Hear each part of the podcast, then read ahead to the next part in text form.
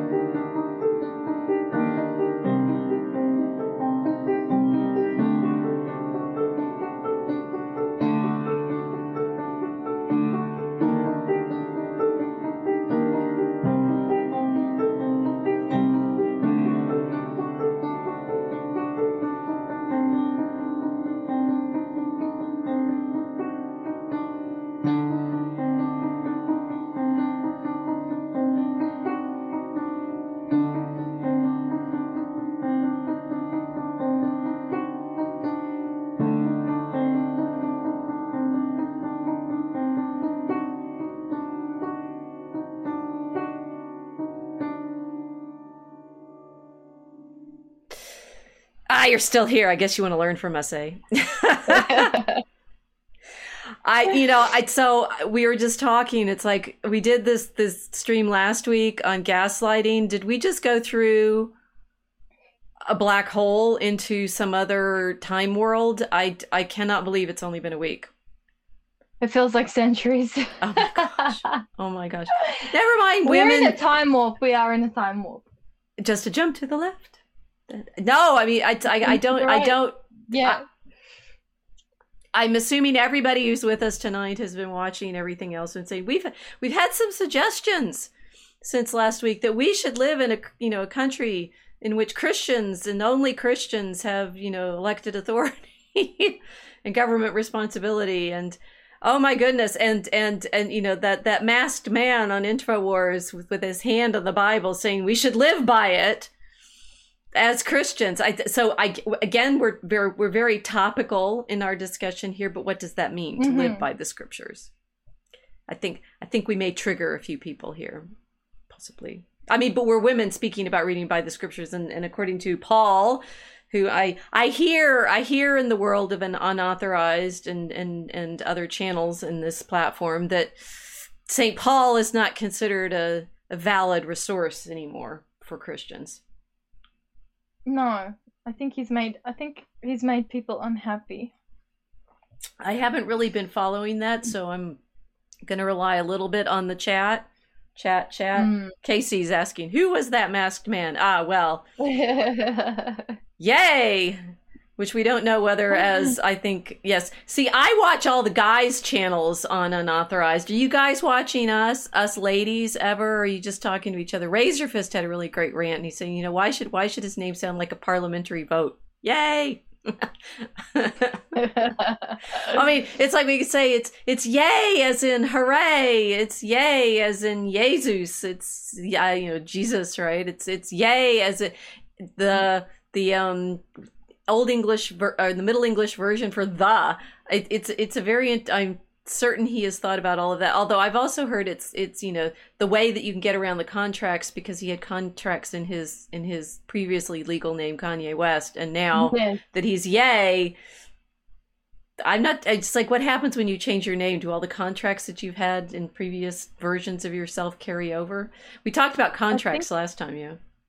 Yeah, well, I think that's what Prince did when he changed his name to the unpronounceable symbol. That was his way of wiggling out of a bad contract. He wasn't happy with his record label when he said that he was basically unable to keep going as Prince, so he had to sacrifice his real name because his real name had become contractually ob- obliged to this particular record label. And so that's why he was walking around with an unpronounceable symbol as his new name. It was a way of trolling everybody because you can't hold someone to a contract when you can't even say their name. I like it. And of course, Yeah. seeing as we live constantly in this amazingly overlapping internet web, I was downtown in Chicago on Saturday and saw there's a a Prince the unpronounceable symbol experience or something that's that's, Mhm. that's opened up there on Michigan Avenue. I hadn't seen it previously and um I the, the thing is they they have to say it, you know, the artist formerly known as Prince unpronounceable label. Yeah. because how do you pronounce a symbol i was just before we started i was reading you know there's a there's an interview a follow-up interview with yay after the tim pool timcast episode walkout um now i've forgotten where i was going Mhm.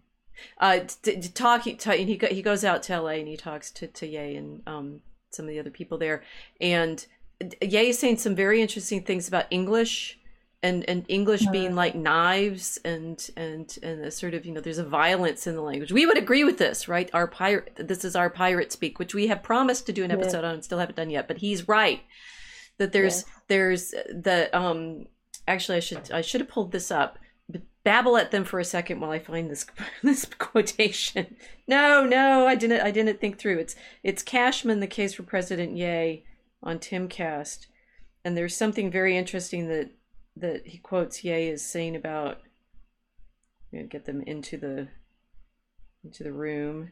They're in the room. Well, because his his mother was an English uh, an English scholar. Yes, and I've been reading I've been reading her dissertation. Um, she Mm. did a doctorate in education, so a, a teaching a teaching Okay. degree, and her, what she was interested in was um, something she called that she called it. She's getting it from some other conversations, but systems theory. Um, but she herself, What is that? sorry, What is that? I, so I have yet to get to the part where she explains that in depth. I mean, she's tended to be talking about it as why why in composition training students can't write well and that the answer is going to be that you should train sort of across lots of different um, modes i think i mean the problem is as i'm reading Okay. it i'm just translating it to it oh yeah i do that yeah that makes sense oh of course that's what i do um, but uh, you know topically to the all of the controversy over whether or not we're blaming this that this or that group for x y or z when gavin interviewed yay there was something about you know what black people blaming white people for not being able to do x y or z and Ye's mom certainly didn't blame anybody in her dissertation. She said, except bad teaching practice.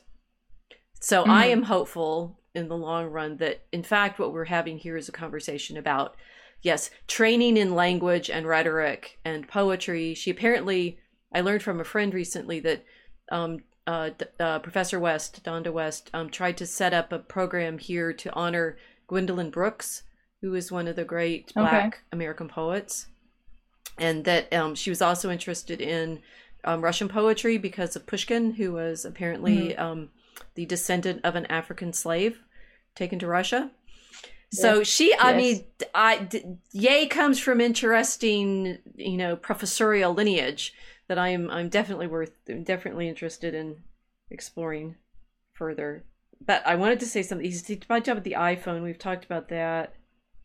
Um, A lot of fa- a lot of famous European writers of African descent. Dumas he of the Three Musketeers, yes, and Count Yeah. Monte Cristo. Yeah. Yep, yep. Yeah. I'm still looking. You can talk. Please, please Oh. talk. I thought I was trolling you. You got to troll me about caught in a trying to fake- find this quotation that I was going to. Well, first off, you Go ahead. you're you're teaching as a woman. How dare you? Teaching while woman, while female. Yeah, exactly. Uh, Teaching while women. teaching while women. So, well, there is this. Does this mean I wait, does this mean I have to become male again for this stream? Yes, because otherwise I'm going to sit here scrolling around talking about language and not being able to find it. Okay, I, I went gone past what I read, so there we go. I mean, they they are talking about. Um, he, the interviewer says, "If you're president, I'm begging you to break up the CIA." Let's remove the if, he said. Of course, we've got to get the votes. We've got to create policies that are aligned with the Bible. We're going to empower Mm. people in their fields, great CEOs, great teachers. Oh, I didn't see this. This is good. I'll keep going. Great teachers, engineers, pastors, farmers. Let's everybody join the 21st century. We dreamt about it in the Middle Ages. Now we're here. Medieval! Yes! He did it! He did it! Medi- Yay, is Yeah. gone medieval. We're in the 21st medieval, 21st century medieval. That is exactly what we want to be doing. Yeah, medieval electric. The medieval electric. yeah. Okay, here we go. So English, right? Um, and the interviewer is saying um, he's been a fan for a long time, and he says right now everyone else sounds insane to me. Why? He asked. Before I could answer, he said, "Because it's in English. Because what I'm bringing Yes. is something that's universal, Thank you. This is the pre-fall of Babylon. These are universal languages." When I speak in English, you know, words are like knives and guns. Words hurt. I understand words can heal, but not as much as a hug. So, so this is human connection and knowing that there are people by your side and on the journey with you. That's what I like about so and so in his journey. You know, I wish I was at the diner. Oh, this is the when Nick threw the drink at the diner. Um, Mm. But there's Mm. there's this way in which yes, um, uh, previously say um, at the end of the day people can have their followers they can have their cars and twitter but i have the best eq on the planet the best gut on the planet the best sensibility and taste. We're only 30% verbal right now. If i speak it's a degenerate art for me to use english. So if i give you a rap in english it's already degenerate. Because i'm not english. A 12 year old english person from britain is going to sound more intelligent than jordan peterson they went everywhere with this because they're English, right? But also, pretty much everyone's more intelligent than Jordan Peterson. Well, oh wow, oh okay. so medieval, Spicy. like we're in the 21st century medieval and the English, Yeah. and this is actually all completely topical to our problem tonight, which is communication um, and and Yes. authority. And the the the the the, the um, Marshall McLuhan Walter Ong problem of the oral versus the written so th- Mhm. th- th- th- that we're there um in in the mode okay so we do let's let's check in with the chat since we begged them to come uh My brain's gone all over the place uh, again. yeah What'd you do? so um mel is here always hallelujah paper eating bear Owen had a Paul week, which lasted a few weeks. Yes, well, we we all live in the time warp right now. We have right now we have we've had a, a Paul week that feels like it's lasted. We've had a Yay week that's lasted who knows how long. We've we've we've catapulted from the 21st century back to the Middle Ages, and then some. yeah. Um, Jay, I was on vacation for Paul week. Sorry. Okay, so we'll just go with what we are imagining. Mel says attribute tables. Casey, The Three Musketeers has been remade and is out in 2023 in the original French. Ooh. Paper Eating Bear, America's Europe, so that adds many. Lol, Jay. Okay.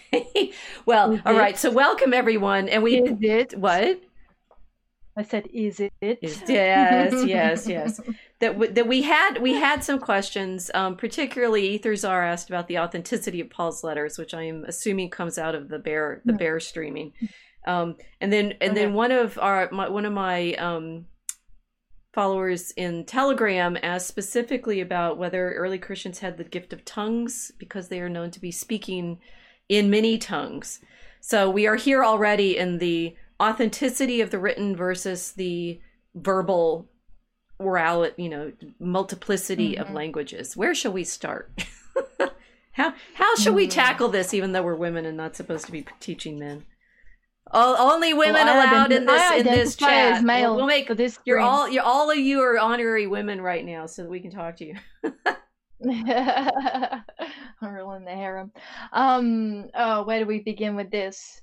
Well, I was thinking of an argument that I saw online. I posted it a, a while ago. Uh, between um, one of these Canadian Protestants. I think he's a um, uh, African American or uh, African Canadian Protestant, and he was arguing uh, outside with a, a, bunch of his uh, church members. Then a few Ethiopian Orthodox guys came up to him and uh, started to have a conversation with this guy. Um, so it goes for about half an hour, and uh, it's sort of it, it's it's an interesting moment because it's a it's a real um, uh, rev- revelatory look at the difference between Christians from the apostolic tradition versus Christians that have been proselytized during that um, sola scriptura or only like uh, the Bible and the Bible alone without any oral tradition surrounding it, uh, that kind of um, Protestant practice. Right. So this Canadian guy, I forget his name, I'll have a look at it in a second uh, he's talking to the Ethiopians and they're explaining to him, you know, like, why are you confused about this? Let's talk about the councils, the early councils. Let's talk about the church and let's talk about who actually compiled the scriptures. Protestant wasn't very happy because it it sort of uh, highlighted that the the majority of of that um, of that tradition really don't understand how the scriptures were compiled in the first place. They don't understand that the the the authority to decide what goes into the, the Bible and what gets cut out hinges on the apostolic authority of the of the um, the early church in the first place. So it was a great debate. Um, of course, the Ethiopian wiped the floor with this guy because he was he he's been trained to understand oral tradition. Right and especially for the especially for the Coptic world, who understand that the oral tradition is linked with the liturgical tradition, and the things cannot be divorced. The the, the actual physical Bible cannot be divorced from the liturgical practice of the church, in our view. So it was an interesting run, but that kind of gets me to like what I wanted to ask you about today because we're in a war of uh, authority and. Uh, a kind of battle for understanding who gets. I've lost you. I can't hear you.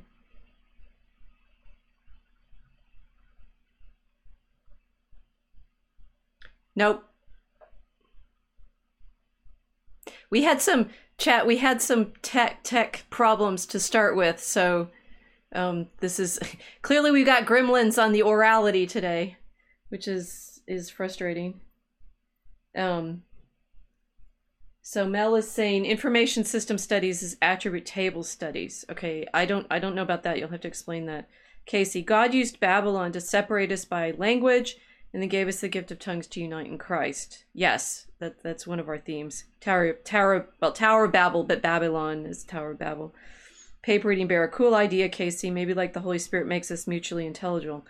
That's nice to say that if we can understand each other at all, it's through the through the um the spirit and that the reason I would say straight up the reason that people don't understand what Yay is saying is because they're not able to hear in the spirit, which which would make which makes sense. Uh, Mel saying liturgical life is the best life, as easy as it is free. And Mel, demons on the wire, yes. Case, uh, I can't still can't hear you. We still can't hear you. So what we what we did before was um we were doing the tech before obviously we started streaming and uh kilts went off and came back on do you want to try leaving and coming back okay so just just just nip out for a second i'll i'll go into my own my own space here and okay um Cairo Hockey Bear. Is it possible to bring scripture to higher ed specifically, medicine and health? Ah, that's that's actually a good question. So I what we wanted to do, Kilts has actually set this up nicely with that video that she said she saw the debate between the Ethiopian liturgically and the Sola Scriptura Protestant well. And I'd say most of what I wanted to get us to talking about today is to understand the the simple um, evidentiary problems that we have with talking about history at all, which is a, scripture is a subset in that in that sense.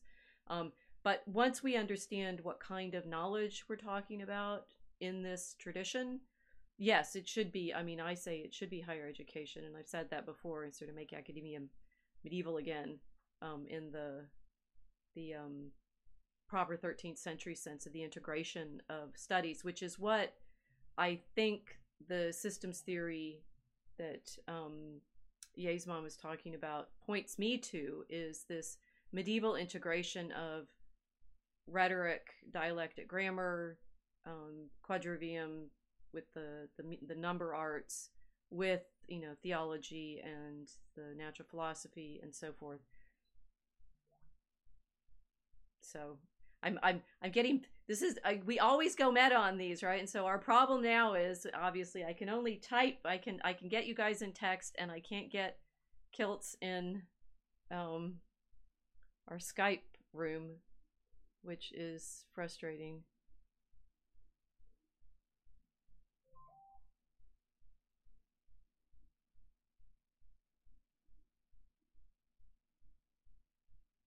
Stay with us, stay with us, don't leave, don't leave.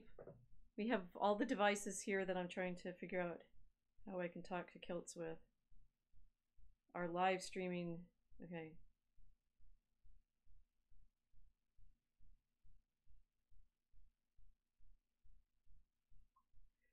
Um, Mal will do magnificent work making clips of this so that we'll it'll sound like we actually did a a, a, a, stable a stable stream. We got Paper Eating Bear. One by one, the preaching women are being muted. I know. What did I do reading that from from Timothy? That's terrible. Um,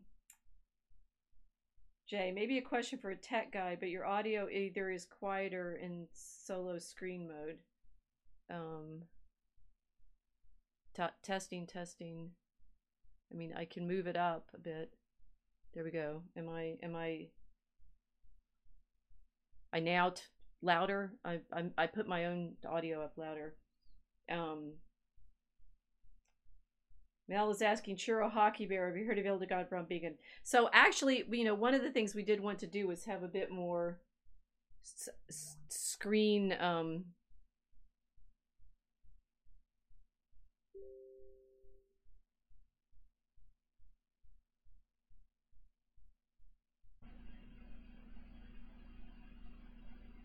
Okay, I think I've yeah the tech gremlins.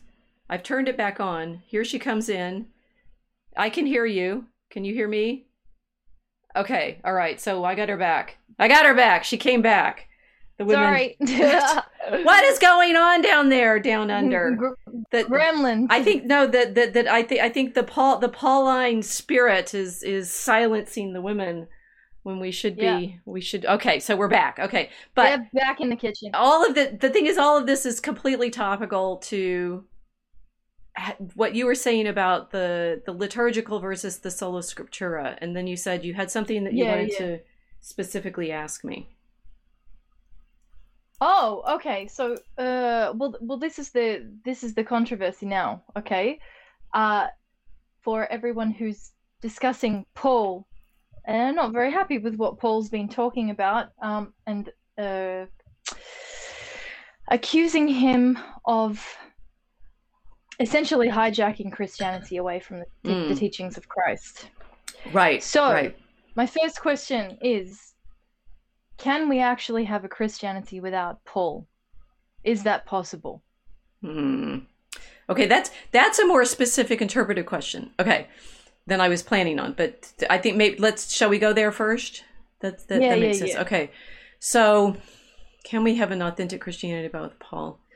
Well, so I did I did I did bring up images for us to start to, to think about. And what I'm showing now is an image of the prophet Ezra in front of a bookcase mm-hmm. with the sets of books that appear in the oldest complete copy of the Bible that we have.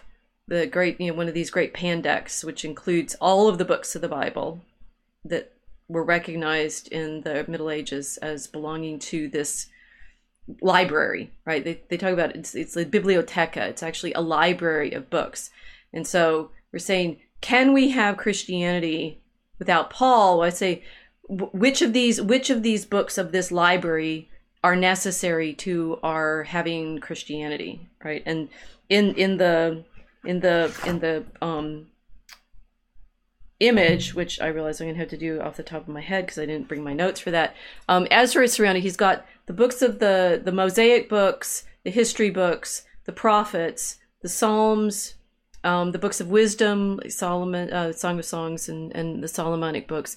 He has books of the Gospel. He has letters of Paul, um, and he has um, letters in the apocalypse. And that isn't actually that's off the top of my head for what but it's a it's a set it's a series of different subsets of what you know when we have one of the problem that we have with the printed bible is we think of a bible always as this this single volume thing and that we know what belongs in the bible because look it's bound here right? It's it's this you talk about the mcluhan problem there's this artifact of singularity i can hold this single book in my hand well what's delightful about this um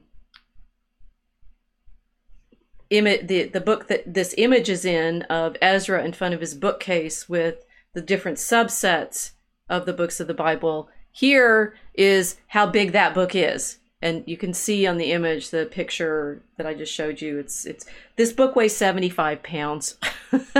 it is um, known as the Codex Amiatinus because for many um, centuries it was kept in um, northern Italy at this monastery of the Abbey of Saint uh, the Savior San Salvatore on Monte Amiatina in Tuscany, but it was actually copied not in Italy, nowhere near Rome, but in um, the north of England.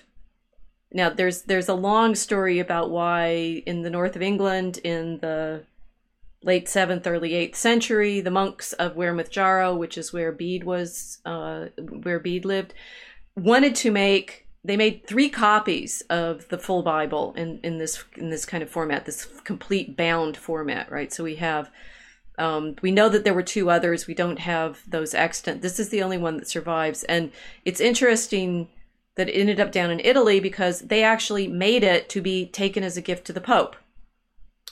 Um, now there's some sort of layering of they had copies of the Bible um, another one from Cassiodorus's library that they considered the great the Great Bible. This is meant to be a copy of that, but in fact, it's not a direct copy of Cassiodorus's Pandect because Cassiodorus's was in a different translation from this one. This is the oldest copy of the Vulgate, which is will become by the 16th century when um, it's it's determined at the Council of Trent that you're going to make a big new printed version of the Bible the Vulgate is going to become the Bible that Catholics read in the in that form. You don't carry around 75 pound books. or or think of them as this thing that you can have, you know, your own personal copy of.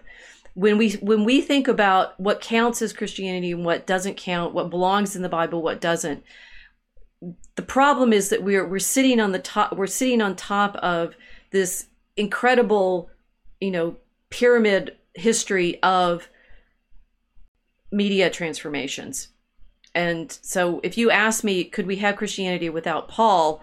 Well, we're already in a in a problem of like how did we pick which books go into this library of books that then become the big book that we copy into this 75 pound copy that then becomes over the course of centuries what we think of as the Bible? Would you like to rephrase your question? And you've gone quiet again. Why do you keep losing your sound? I don't. Th- the thing is, I don't think it's your tech. I think it's something in the Skype.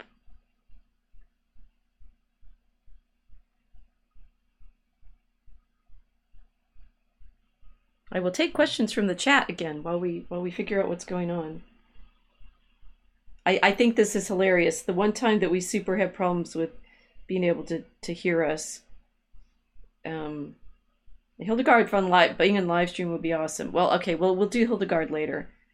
Um, yeah, Mel, light reading. Yes, this is this is you guys. You know we have this this we've never had this problem with the Skype. We're actually in Skype because typically Skype has been fairly stable as a as a connector for us and we are now in the media moment where it keeps dropping. Uh, yeah, I don't know. I can I I can't hear you.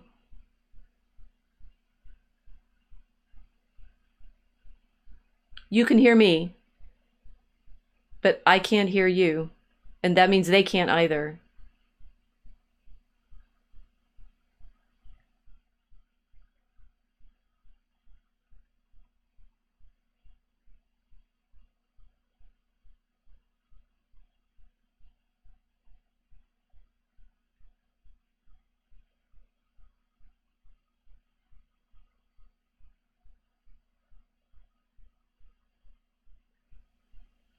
I was I everyone I was just looking at her it her her her actual setup.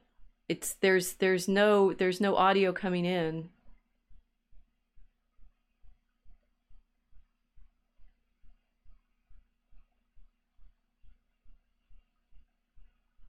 Talk? Can you talk? No, okay, so I've got I've got some different property options.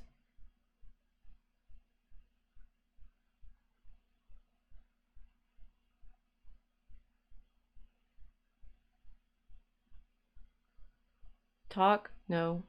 this this I can't believe this is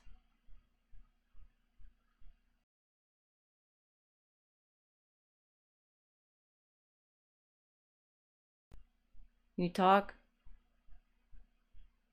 Nope. Okay.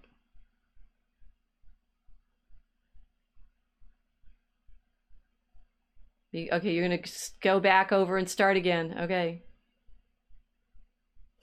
Y'all are being very patient. Um, okay. Casey, we had a Catholic Church without written St. Paul for a century. Yes, you're there now. What did you do? Okay, come back. Come back. I just okay. turned it on and off again. Turn it. Okay, if it if it if it quit, quit, quits out like that, just turn it off and on again. Okay, I can hear you. Talk. All right. Okay. All right. Fanta- all right. So. Okay. uh, so let me go back to the images. compilation of the canon. All right. so Okay. We have a we have a problem now. Okay. So we've got seventy five pounds, uh, seventy five pounds of information, right. and uh, who gets to decide what what goes into that seventy five pounds of uh scripture? right. Right. Who decided that? Over there in the north of England. Indeed. Okay. So what we what we know is that by the time they're making the 75 pound version, all of Mhm. these books have been used in oh yes, you said the liturgy over the centuries. I mean, this is the eighth this is the seventh or eighth century. It's 700 800 years after Christ, right? It's so Mhm. AD, right? Um so in order Shepherd time. shepherd time in order to understand why th- these particular books end up in that 75 pound volume we have to do a lot of textual history. And and this mm. is this is when you know when people are talking about it's like could we have christianity without paul? Well what the interesting thing is the early christians seem to have been quoting paul. So they thought he was necessary but the the the the, the chicken and egg problem is if you're if you're claiming that it's only when these books get put together in the 75 pound version complete that we know exactly what the bible is. How did how was there even christianity ever before that? How how did christian how was christianity not invented? This is going to get clipped out and scared around the bear world. Um, invented by monks in northern england in the 7th or 8th century. How would we know? How do we know what what books belong Shall we guess? Are you talking? You've gone quiet again. I know, I know. This is this. she of ate the microphone. You turn it off and on. Oh, I see. Okay, she's going out and then going to come back.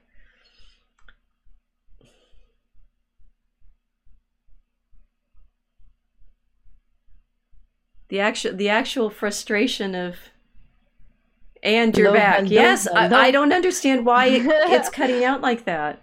I'm being deplatformed by my own You're, microphone. you're being depl- but I don't think it's your microphone. It's something. It's something in the Skype connection tonight.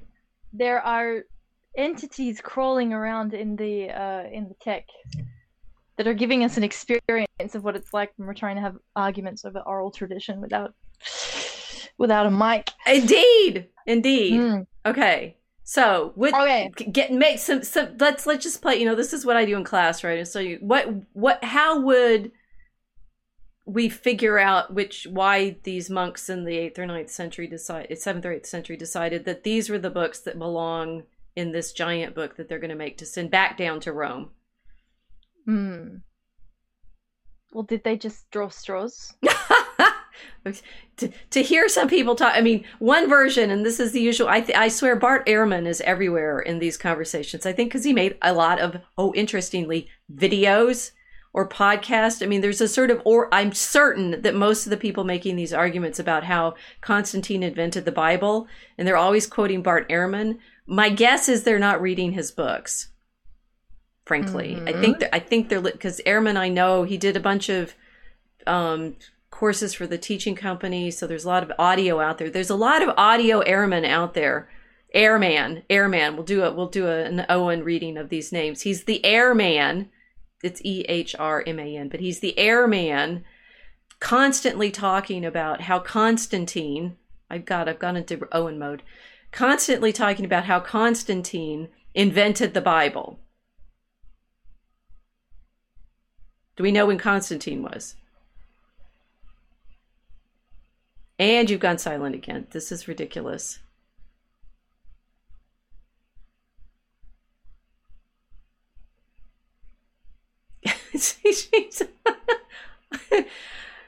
And, uh, and I can hear you again. Fantastic. Um, Constantine. This this is I- I it's, know it's a test. No, the thing is, it's a test before. for me because you when I talk too long, your your audio cuts out, and then we have to start over. So it's like you know the the the demonstration that the woman should not speak is that if she speaks too long, the other woman cannot speak. You're getting hammered. I can't believe this. Ah, This is, this is so Um, hard. You guys have no idea how frustrating this is. It's really bad. Okay. It's a it's a it's it's a test of patience, I can tell you. Oh. Um, so Constantine comes along, and uh, this assertion is that he invents the Bible. Well, when was he supposed to have done that? Sometime in the fourth century.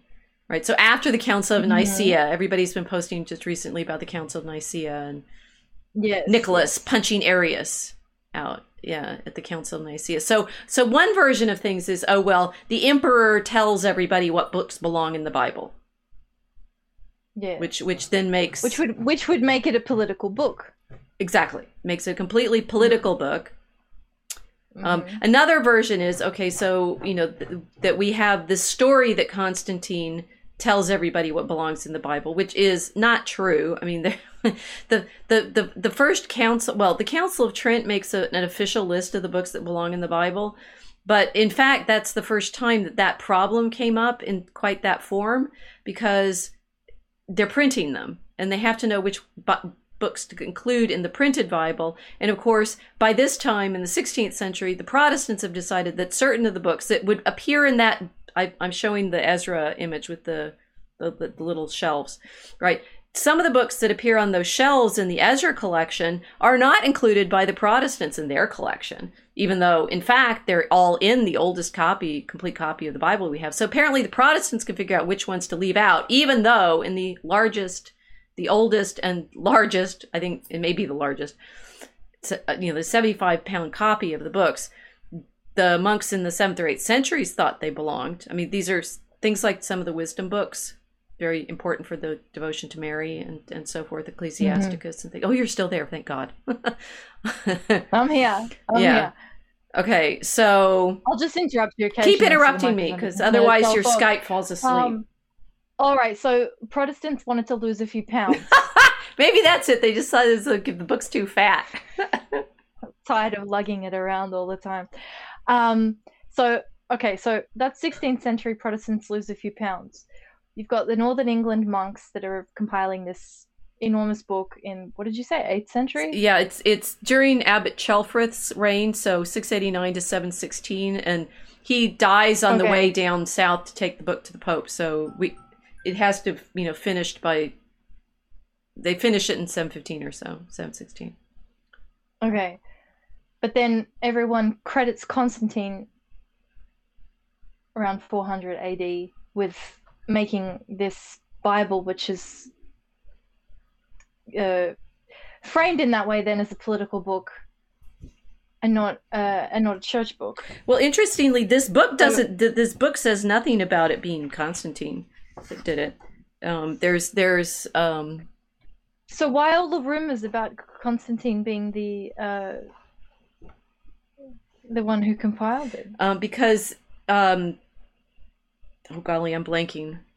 Eusebius, who writes the life of Constantine, says somewhere that Constantine ordered that there would be multiple copies of the Bible made or the scriptures made and sent out. And everybody is, and I think Ehrman has created that into a Constantine ordered 50 copies of the Bible, and that's when it was established as the Bible.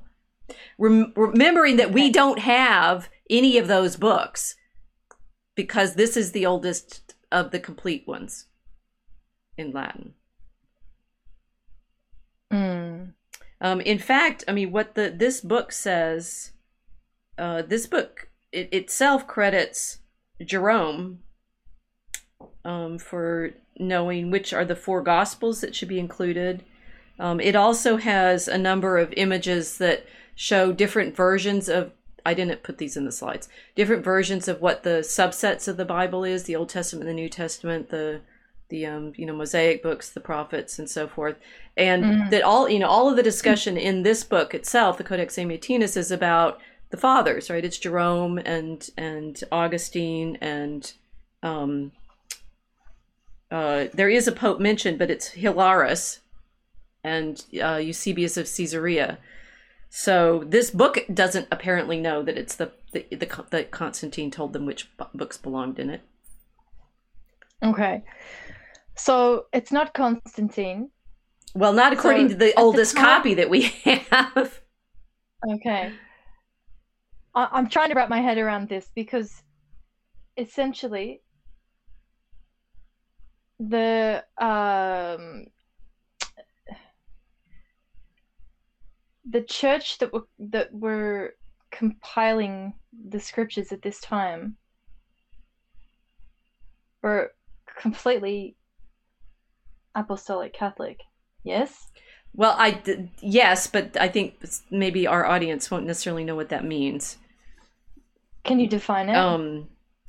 Well, I so I I get a lot of I get a lot of slack over using that term, but I think it's, it's so there there is an image of the church that it's founded by the missions of the various apostles and in fact mm-hmm. in the 7th and 8th century there's there's books made in spain that are quite popular our spanish element um, that have maps showing the the where the apostles went to preach mm-hmm. um, and so the, the the english church is not in fact an apostolic church it's it's it is it's papal in the sense that pope gregory the great sent mission from rome to kent and um, therefore, in fact, what the the uh, the English churches is very Gregorian in the sense that they recognize that, that they were missionized through Gregory. But the the Mediterranean mm-hmm. is, of course, missionized by the twelve apostles, and and Spain, for example, is Saint James and um, Matthew. Apparently, well, the Egypt is sometimes Matthew, but also sometimes Mark. Um, Thomas is said to have gone to mm-hmm. India, right? So that the, they they spread yeah. they spread the tradition around um, the the ancient world. So there was this is all right. So this is where I want to ask you: So when they're when the apostles are walking around to spread the tradition, they're not carrying the book. They're Nope. not holding that Bible that you've just held up in your hand Nope. and walking around with it and flicking through pages and saying, "Look, here it is. It's written here." Nope. Because at the time, there's still uh, There's no books.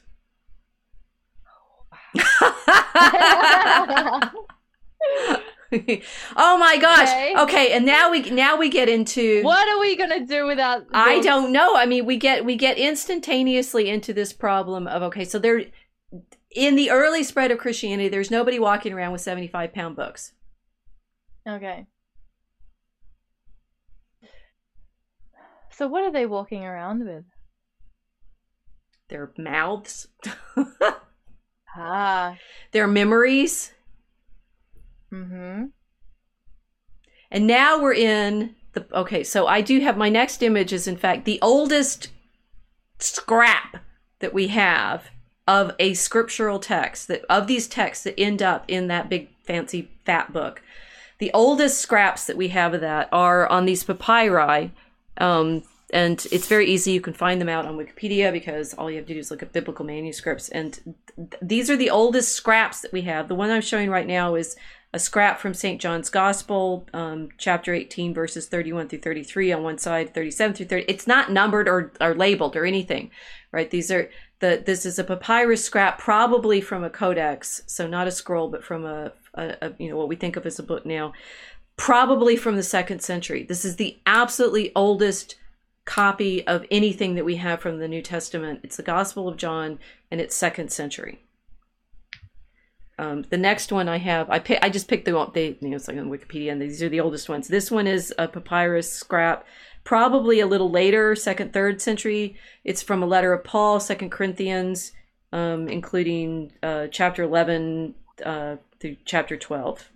Okay, and my my, my third example Okay. is um, it's it's a larger book. It has more text in it. Um, P45, if you guys are playing with the which papyri these are. Um, this one is showing you the Gospel of Mark. It's around mid third century, so 250. Earlier than Constantine, so there you go. Okay. but much later, right, so- hundreds of years after the death of Christ, death and resurrection, right? Mm. Mm. So basically, it's all made up, right? Somebody in the second or third century invented Christianity because that's when we have the oldest scraps of writing.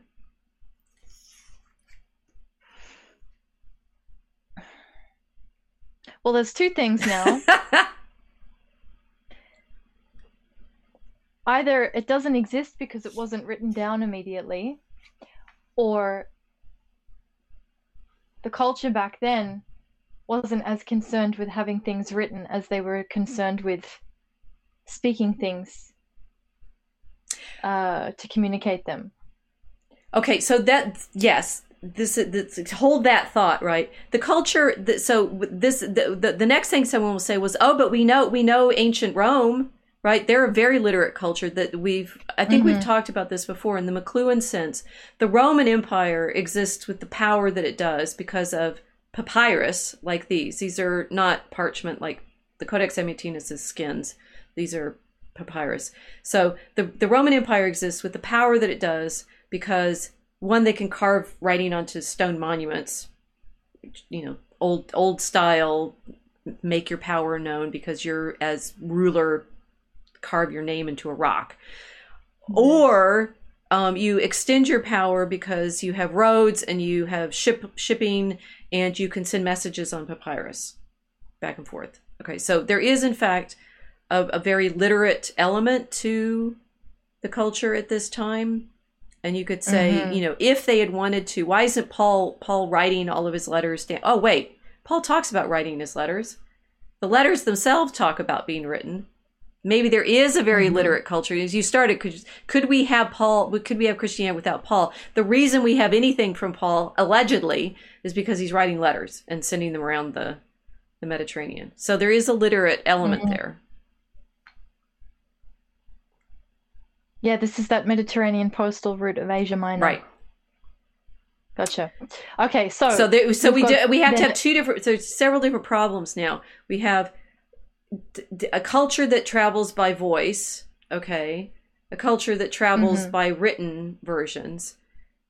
Yes. And the problem that the oldest examples of the written versions come a hundred years or so after allegedly they would have been composed. Mm.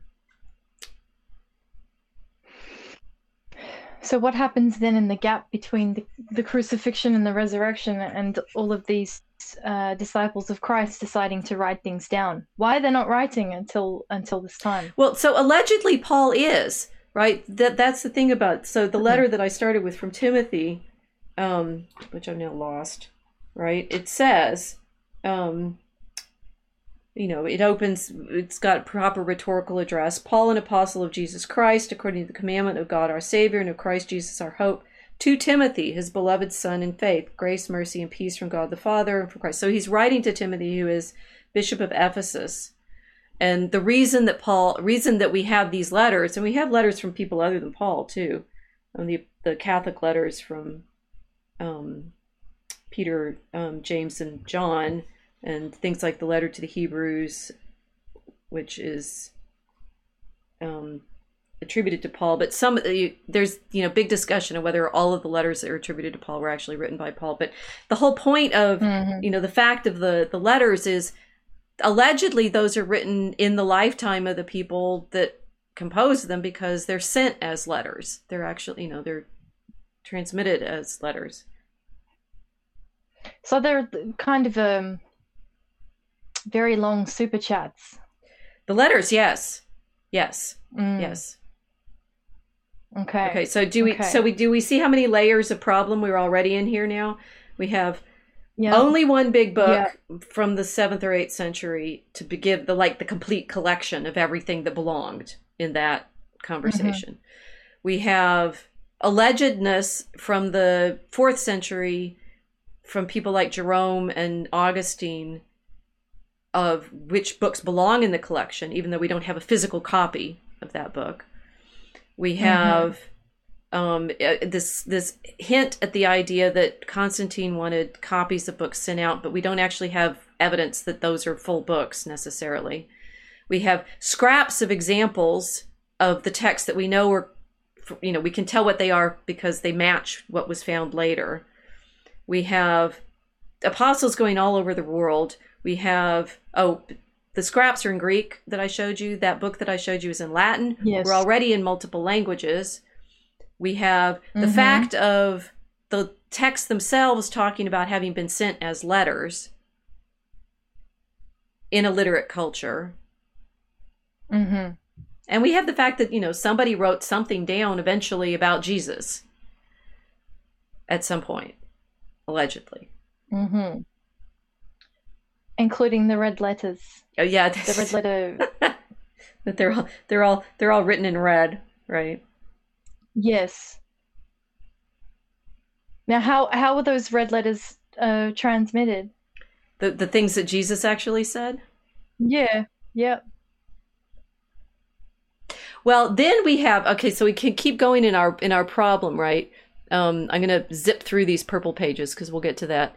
Uh, that in the um, Codex Amiatinus we have something that becomes very common, which are this these arches with numbers in them, with list of numbers in Mhm. them, and these are the so-called canon tables that most medieval gospel books include which are parallel texts from oh wait how many gospels are there oh, we everybody knows that there's those gnostic ones that they didn't include and those are the real ones because the church is of course evilly deciding to you know exclude significant detailed true information.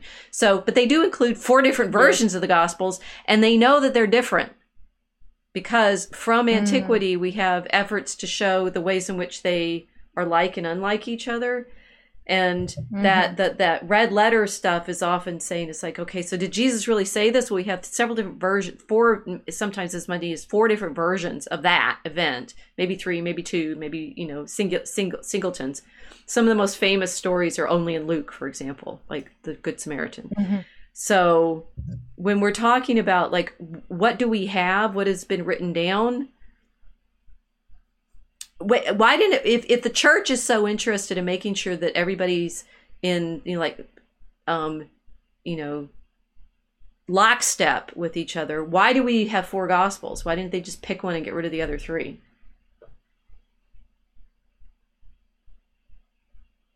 That's a good question. Why keep four?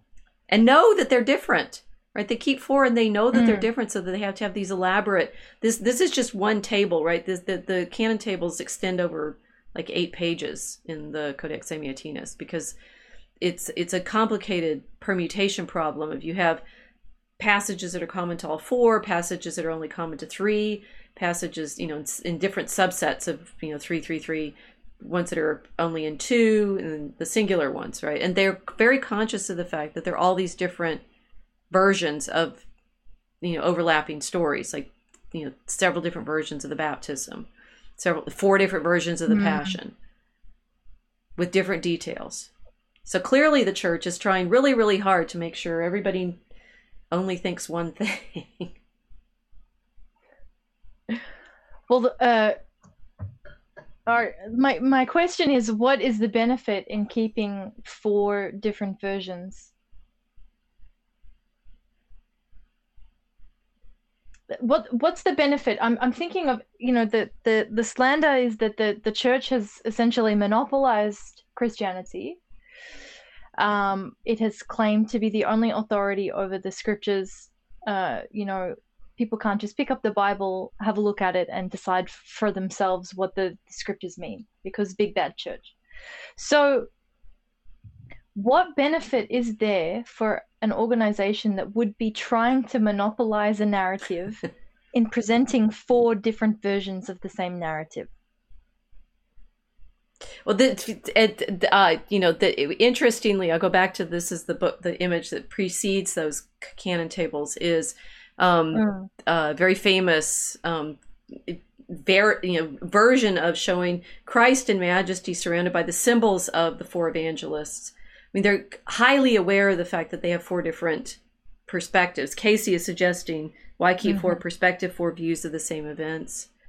But it's in, I mean, it's very interesting. It's like the the claim for the Quran, for example, is that it's it's all, which is not actually historically true, and Quran studies actually knows this, but um, the, the the claim the Quran makes for itself is that it's all dictated to one person and you know it's it's it's completely coherent and consistent. We actually in Quran Quranic studies can see that these are traditions that develop. Oh wait, in the same way the, the, the Christian ones do, but think about the, the the authoritative claim of the Quran versus the the Bible. We've been talking about how you know that go back to the Ezra. You guys are going to have flip flip flip. This is what I usually do in class by not doing this. Okay, so we have Ezra in front of his library of multiple books that somehow all of these books belong in the teaching, that they're known to be by different authors. They're known to be, um, uh, you know, compiled over centuries.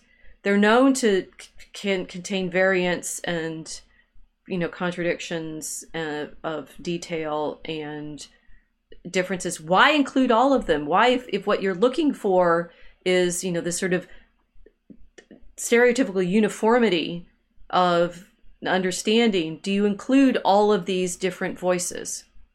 And it, it's I, would say mm. it's it's giving giving us an image of what christianity actually thinks of itself. Like how do we come to truth through um, our reading mm. to it through our understanding? And you've already said it actually Did yeah. I? Eff- effectively, yes. It's the apostolic church. Well, now, yeah, yeah. Well, now I've just got the image of a mosaic in Very good. There you go. Funnily enough. Funnily enough. I mean, to say, I, I, I, we're sort of scrambled by way of having been silenced and tech weirded out and stuff like that. And always, also, yeah. we have to recognize that you know we're we're we're having to go with whatever the the media talk about Babel. Can you imagine all of a sudden you're you know you're you're building a civil a civilization and uh, you know i'm having trouble we're having trouble with the microphone getting switched off imagine suddenly everyone starts speaking thousands of different languages Indeed. Indeed. The microphone gets switched off. Um, I interrupted you. But it is it all right, so this is the apostolic issue. Yes. We've got a mosaic of uh, witnesses to Christ's incarnation and his ministry. Mhm. And then we have the apostles themselves um, proselytizing, gaining disciples, and having those disciples moving out throughout the Mediterranean world as well, and then bringing with them the gospel. But at that stage, it is only in oral form. With the exception of the letters that are being exchanged between the churches, that we have uh, this uh, evidence of because of the New Testament letters. So what I'm what I'm hoping by way of our babbling around this, right, like like women Mm. in a in a in a tea tea party, is to recognize this is I mean of, of the many reasons I find Christianity convincing. Historically, this is one of the best, right? It's multiply witnessed from not just from you know variety perspectives, like but multi, multiple i mean the gospels talk about that many people saw jesus resurrected many people told stories about it many there were you know more things happened than could be put in these stories but that you have um i mean when you say it apost- apostolic christianity the church is a multiplicity of voices Mm. and and that w- what we end up with you know you're saying is paul the one that you know invented christianity well sometimes we say that because it's you know it's known that paul by way of his missions goes to all of these different cities and you know around the mediterranean and sets up churches there by which he means you know like gives them the teaching baptizes people tells them you know what what what the um the practices should be. Mostly mostly though what we know these early christians are doing is singing psalms right? So they're singing the the psalm the the, the uh, hymns of the old temple tradition which then become the you know the collection that we think of as the psalter. So they are you know singing in praise and practicing sharing out their property sharing the the, the eucharistic meal uh, the, the we we're doing the bible right now. There's a whole other you know sort of scholarly problem of where how they develop their liturgies. But it's it's Mhm. it's it's this practice of conversation through all of these different voices. You know if if a single person was making all of this up it would be way more consistent. Mhm. right? It's like this this sort of conspiracy theory version that we have. Constantine made it all up paul made it all up. It's like well uh then it should have been a little more polished you think? Mhm. it, the, the, the sort of forgeries and fictions that are you know meant to represent historical realities are way easier to spot as made up. Because they're they're too they're too uniform in their voice. And and we what we know in the Mm. scriptures is we actually do have multiple voices.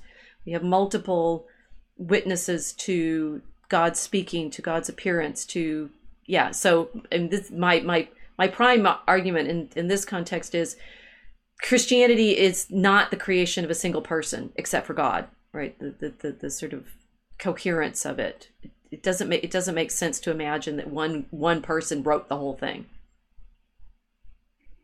So this well this this resonates because it uh this is demonstrated in the fact that they had to have councils about doctrine. Mhm. Doctrine was never decided by one person. It was always done in council with the bishops. Um, so there's that as a kind of um, demonstration of how the early form carries through it into its more sophisticated manifestation from being a from being an oppressed minority religion to being a formal uh, the, a a formal religion of the Roman Empire. So it, it still retains that communal um, uh, interactive um, nature. right That, that's what I'm thinking. And the second thing is that this seems to me to be a religion that's come out of something that looks like YouTubers talking to each other. yes very much so. It's it's in and and, mm. and I mean what's interesting in in that sense is we'd say it's Jewish, um, in the sense that you know Ezra is here sitting in front of his um, books, and some you know those books are collected because they're the prophecies, they're the writings. I mean, this is the other layer that we're gonna have to get to is how Jesus says he fulfills all of them. Um, but the yes. you know we have you know the story of Jesus reading from Isaiah in the synagogue and saying these scriptures are fulfilled in your in your presence that we can tell or you know Jesus sitting in the temple talking to the talking to the elders that you know uh, uh, there is a culture already present of conversation around the scriptures interpretation yes. questioning now what paul does i realize i'm trying to make this all simple so what's interesting is if i try to make this simple and tell you a straightforward story of how it all comes about people tend to lose the the feeling of how how is it that we know anything right it's actually it, it builds up over over practice to understand that we mm. have a narrative at all. And there's I'm trying to remind myself that there are a few other things about why we have the text that I haven't I haven't brought up yet. But to see what Paul is doing, I mean, Paul is educated as a Pharisee. He's, you know, as Owen has been saying, he's, you know, famous for persecuting the Christians and then has the moment of conversion and recognizes that yes. the truth of the scriptures is in fact in Christ. He brings to his conversations in those letters all of his very sophisticated intellectual training, which he's now putting mm. at the service of saying, yes, Christ is the Messiah. You know, Jesus is the Christ. Jesus is the Messiah. And yes. so Paul, in in the in that sense, is you know a very clear witness to the the old tradition that of scripture reading that Christianity is coming out of, and yet Paul is the one that brings it to the Gentiles. So he he he opens mm-hmm. this. That's why we say Paul. You know, Paul founds Paul advocates for the Gentiles to be part of this um, worship, which was not a Pharisaical position at all. No, no, the Pharisee, the Pharisee. I mean, that's what Jesus is always criticizing them for. That they want to be the purest, mm-hmm. the purest in their their um, piety and their and their worship.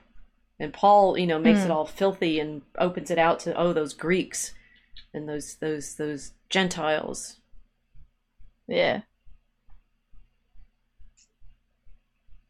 So the Pharisees, they were not the only sect at the time that Christ had incarnated.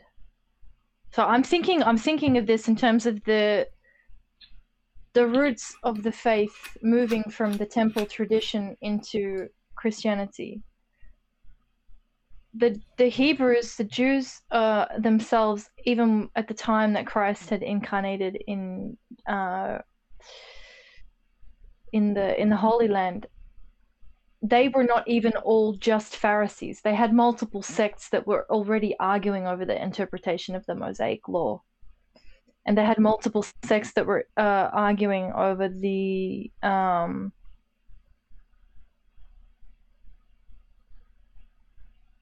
Lost you again.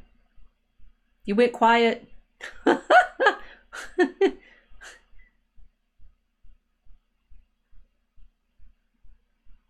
she will be back.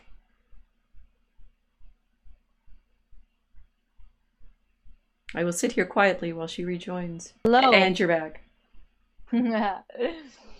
um, so we've got the Pharisees, the, the sect of the Pharisees, which is where Paul is trained, and that's where his um, interpretation of the, the the scriptures is is is rooted. Mm. Then we have the Sadducees, which Christ also discussed.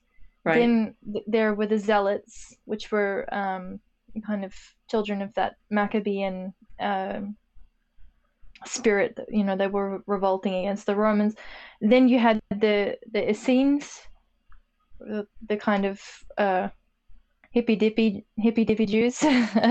but uh, my point is that already within the Hebrew population that Christ was born into, there wasn't a monolith of um, interpretation over uh, the scriptures, and that not all of them were in agreement over everything. So Christ comes in that particular moment in an environment where everybody's having debates over the law and having debates over the arrival of the Messiah, Paul is of the sect of the Pharisees and brings training from that sect into Christianity. I find that very interesting mm.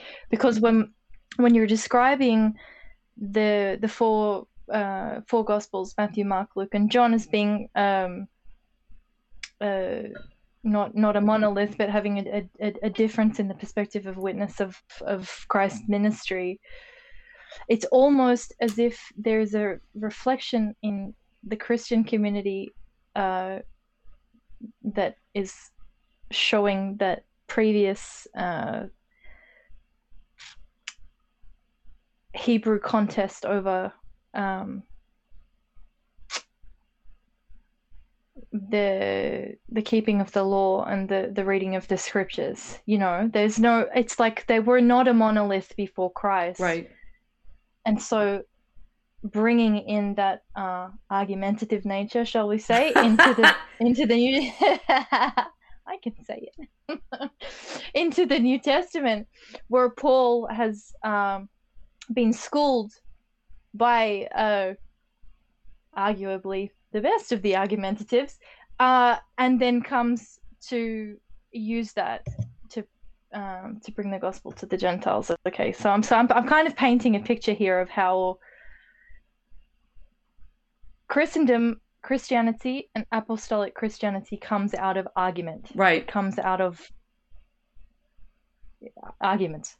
Yes, it's, well, it's, so you know, of, bluntly, so does well, so does rabbinic Judaism because they disagree mm, with Mm. Yeah, and so that that but that's not our topic tonight. The uh, you're you're you're, you're gently trying not to go there. well, no, but, only because I don't want to get us off the conversation exactly. for what we're discussing today. But uh, in terms of no, I'm thinking in terms of like the arguments and the and and and that multiplicity of perspectives.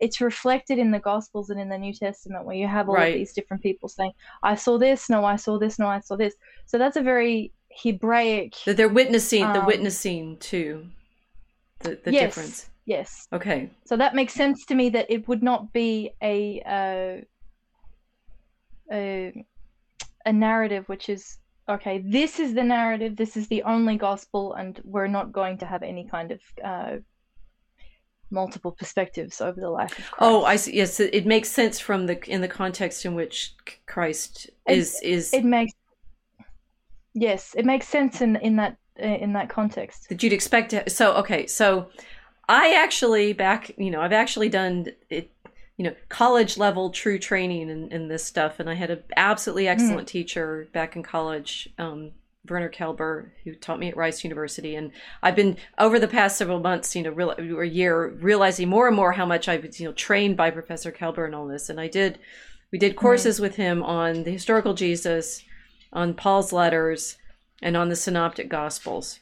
And this is if I were just starting out a lecture rather than trying to make everybody wrestle with this as a problem, try to mm-hmm. try to say it this way. So um Paul writes his letters to different communities and each of the different communities have different kinds of problems. It's very interesting that there's two letters to the corinthians and they're completely at odds with each other. It's like if paul's contradicting himself he's contradicting himself in sending one one version of the problem of the letters to the corinthians the first time and a different version the second time. It, a lot of what we do a lot of what new testament scholarship is doing is trying to figure out the original like other side of that telephone conversation. You're saying, yeah, there are mm. all these hmm. YouTubers, and it's like if we only had Paul, yes, and we didn't have all the people he was talking to, we wouldn't understand.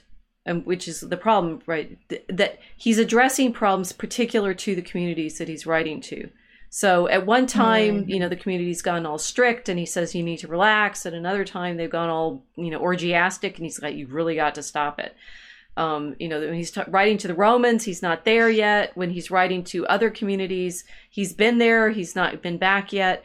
It's, you know, rhetorically addressed to particular audiences that have mm-hmm. specific kinds of questions. So it's very responsive that you're saying they're letters to particular churches, not just doctrinal formulations which which is interesting because it's saying mm-hmm. you know he wasn't trying to make a single like I mean, he is trying to explain Christ crucified, right? But but it, it's recognizing the human element in their misunderstanding. As, as Mm. we're trying to do now, it's like, it's like which community are we talking to when which problems have they had understanding this particular Yes. history of how historians know anything, which we still haven't unpacked completely, right? The gospel there's four different Mm-hmm. gospels. We tend to think of them that they're four different gospels now because they are each written for different audiences.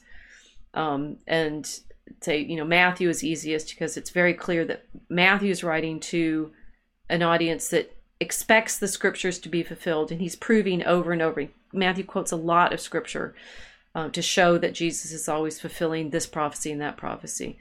Um, Mark Mhm. is is Professor Kelber wrote on Mark, and he was Mark is curious because he's sort of the most stripped down, and usually considered to be the oldest of the the the, the writings.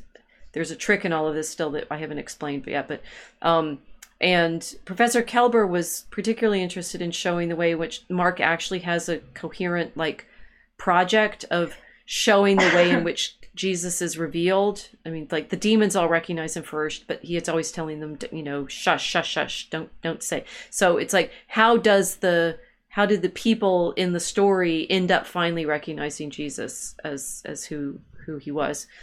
Um, uh, that Luke is usually believed to be writing more specifically for a Gentile audience, like outward, outward Mhm. facing, and then um, you know John seems to be arguing specifically with the Jewish, the the the the. They're all Jewish in certain senses, but temple tradition, um, with people who have, Yeah. um, it's like a synagogue church con- controversy by that point. So he's saying the Jews have rejected Mhm. Jesus. He's saying the people who should be accepting Jesus as the Messiah are not, right? And Jew in that context becomes those who reject Jesus. Jew, it, it, Mhm. it's like they reject the, the rejectors of Jesus. So the, this that's the beginning then of the eth- uh, the in, intra-ethnic controversy Right. before it becomes uh, extra-ethnic uh, name. Okay. Well, Paul, I mean, when Paul has to say, like, you know, he goes to Athens, nobody listens to him. There's no letter to Athens.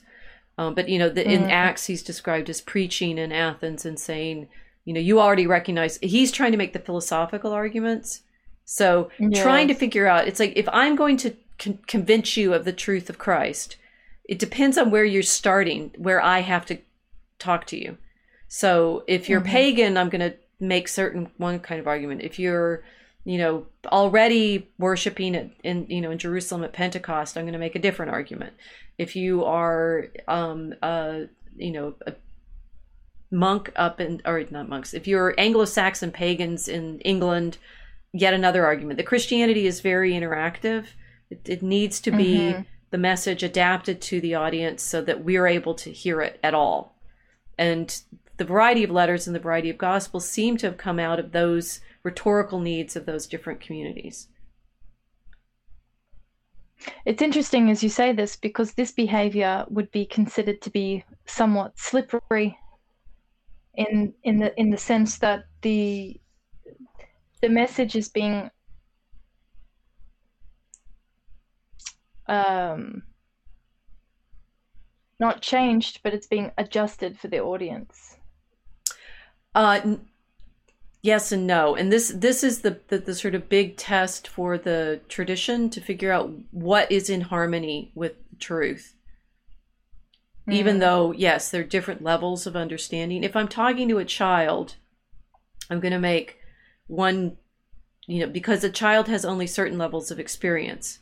If I'm talking to a, an adult who has other levels of experience, I'm going to have to adapt my explanation to them. Um, Augustine, in his in his um, description on catechizing, gives some specific examples. He's saying, you know, people who are coming to be taught who have been trained in the liberal arts are going to have one kind of expectation and and, and difficulty of understanding. People who have been um, you know, reading lots of other scriptures, heretical scriptures, will have a different. Com- this is in North Africa after the donut. It's complicated. Um, you know, if if I'm talking to a scientist and I'm trying to make a persuasive argument about Christianity, it might be different from if I'm talking to a poet.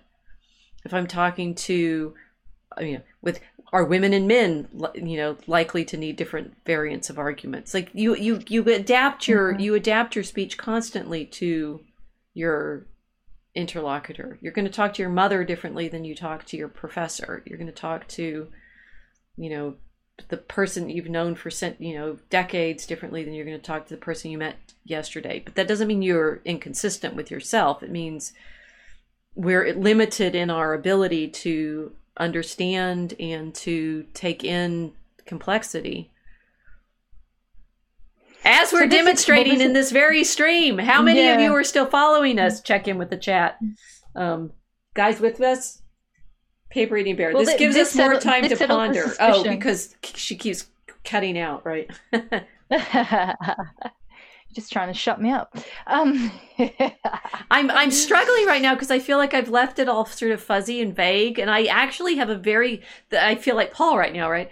Or or Luke or John. I have a very clear understanding of how all of this is true to me, but I feel, as Augustine says, it's like when you're talking, it just limps along. It's like it's not as clear as in your understanding. This this this mm. this incarnate speech that has to go through my tongue and teeth and lips and body and time and you know all that yep okay so two things you've explained why paul is worrying everybody because uh, you know the the conversation in the chats the last few weeks has been basically that he's speaking like a Pharisee and therefore not to be trusted. Mm.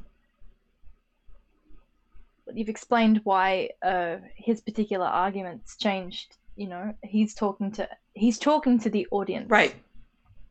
So he's adjusting his delivery for his audience, which makes perfect sense. In terms Do you guys speech, really want me talking to you all like a professor would talk to I mean not a professor, like I would talk to my fellow academics. You would have no clue what I'm talking about for the most part because you don't have the context you don't have the background you don't have the training and in asking the questions now oh, is that being duplicitous because oh you know i can i can i, I do actually want to we need to talk through the oral versus written we haven't gotten there yet how do i trust the evidence yeah. Well if if you i've had the training that i have we already have been through all of that back you know 30 years ago 40 years ago in undergraduate studies I don't have to reinvent mm. mathematics every time I'm talking to someone who's, you know, trained in in calculus. And but it it seems like that's what Christians are demanded to do though. Yes. Well, I mean, I'm getting a little impatient now, and I've had a little wine and stuff. It's like it's very, it gets very frustrating for me in these amateur conversations, which I, is actually Christianity is is amateurs. That's fine, right? but mm. the the the we haven't built up our understanding of you know how we prove anything when we leap in and say oh well he's lying because constant you know constantine said this in a letter that's written by so and so it's like have you actually tested the degree to which you think you know things yet? And mm. and, and doing it solely on the basis of i read this book this printed thing that you know contains all these different texts in it in a translation and i'm going to prove to you that you're you're an idiot for believing paul. No.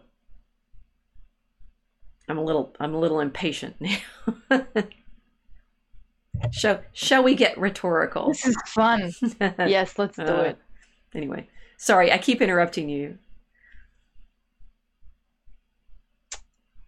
That's all right. I, I needed to formulate that thought anyway because I'm I'm I'm about to ask you exactly what the power of having this the power of having speech as the delivery for the gospel. So taking us back to the Pentecost, taking mm. us back to what happened to the apostles when they were gifted this the gift of tongues when they received the Holy Spirit. And then the uh, the crowds outside in Jerusalem saw them all babbling mm. on with the languages of all of the the, the nations that the, the Hebrews had been living in. In their shock, they're staring at them all, uh, surprised that they're able to uh, speak in this varied speech. So, taking you back to this, the apostles had to speak to all of these different people. This was clearly a, an important part of where the Bible is. Um,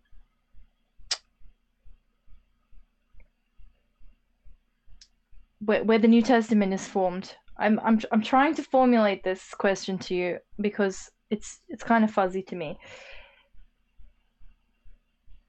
People have the the apostles have been walking around proselytizing through speech, as you just said. It has to be spoken. They're wondering about their audience. Why is it that if they're babbling in all of these different tongues, suddenly we shift into written scriptures which are only in one or two languages? Oh well, they're not only in one or two languages; they're in multiple languages, and and, and okay, we have my my yes. giant seventy five pound book that I was showing you makes us think, oh yes, the church is only in Latin. Blah ha ha ha ha. No, it's not. Obviously, mm-hmm. it's mainly in Greek. Um, it's it's in Greek in the Old Testament in the Orthodox tradition because that's the tr- that's the scripture that oh yes I'll go to the next my little scrap of John the, the the the the Bible is all originally written in Greek in the Christian experience because the Septuagint, the translation of the Old Testament that's made in the second or third century in Alexandria, is in Greek. In fact, most of those, you know, Hebrews throughout the ancient world are speaking Greek by this point because, oh, yes, Alexander the Great conquered that whole region. The Hellenistic world is Greek speaking. And you know, most of them don't speak Hebrew. It's not a Hebrew tradition by this mm-hmm. point, it's a Greek tradition. So the Hebrews have Hellenized. The Hebrews have Hellenized. And they're everywhere. And so the, part of the reason there's so mm-hmm. many different peoples there at Pentecost is um, because they're they're they're they're from all the different regions of the Hellenistic world for the feast for Pentecost. So they're mm-hmm. temple worshippers but they're they're there recognizing themselves from different nations. So it's like, who are they? The who are they? It's like Jews is a very imperfect name for what those temple worshippers were because in Acts they describe themselves as coming from from like all different parts of the empire. Mm-hmm. Uh, Sounds pretty cosmopolitan. Oh, totally, totally. Christianity is cosmopolitan mm-hmm. from the mm-hmm. very beginning. Um, uh, so this is at Acts, right? They were amazed and wondered, saying, Behold, are not all these that speak Galileans? And how have we heard every man our own tongue wherein we were born? So all of these people, are, this is at Acts, this is at Pentecost. All of these people are in Jerusalem for the feast of Pentecost. That's if they're there to worship at the temple. But they describe themselves Parthians and Medes and Elamites and inhabitants of Mesopotamia, Judea, Cappadocia, Pontus, and Asia Phrygia and Pamphylia, Egypt, and the parts of Libya about Cyrene, and strangers of Rome. Jews also and proselytes. Jews is a subset of the people that are there in Jerusalem. Uh, Cretes and Arabians, we have heard them speak in our own tongues the wonderful works of God. And they were all astonished and wondered, saying to one another, What meaneth this? And then the, the, these men are full of new wine. I'll have some more wine. speaking, speaking in tongues. Okay, so now okay, so we have we have now we're in surround sound. Oh, we're we're totally like, in surround in my sound. Head. We're in surround sound at Pentecost. We've got this like uh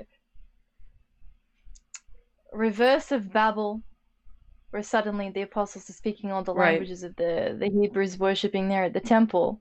Now, the problem is how do you get from there to having an agreement over uh which books belong in that 75 pound books like, belong in okay. that 75 pound yeah I'll have I'll have you all know Kilt's the best student ever because she actually can keep with me as we're working through all of these layers. Okay, so one, I, I mean, it's the plain devil's advocate here. How do we know any of this stuff that we just talked about happened at all? right? We're talking about it as if, oh, we're there in Jerusalem and we're hearing all these languages, and how does it get written down? There's a there's a premise in that that it, it it's interesting when people get caught up in arguing like the truth of the reality of Jesus in, in scriptures. Mm-hmm. This yeah. is this is the historian's horror, right? if in fact, now I'm showing the scrap from John, the oldest copies of this text come from a hundred years after when we believe that those events had happened. How do we know any of this happened?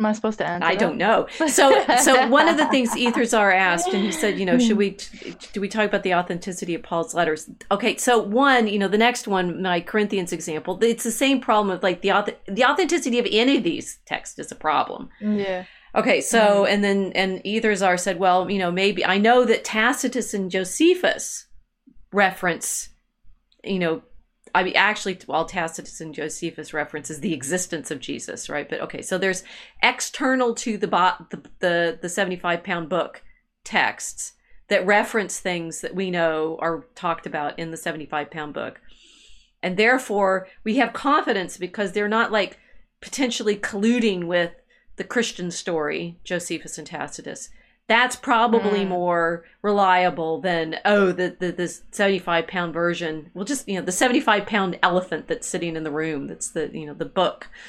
Um that that because josephus is um writing as he's jewish but he's you know gone over to the enemy of the romans and he's writing about the antiquities of the jews and that apparently he references Jesus, and now I've forgotten off the top of my head what he says, but it, it's very short, right? It's it's it's it's really mainly that okay, fine. Josephus references the existence of this Jesus person, and Tacitus likewise, right?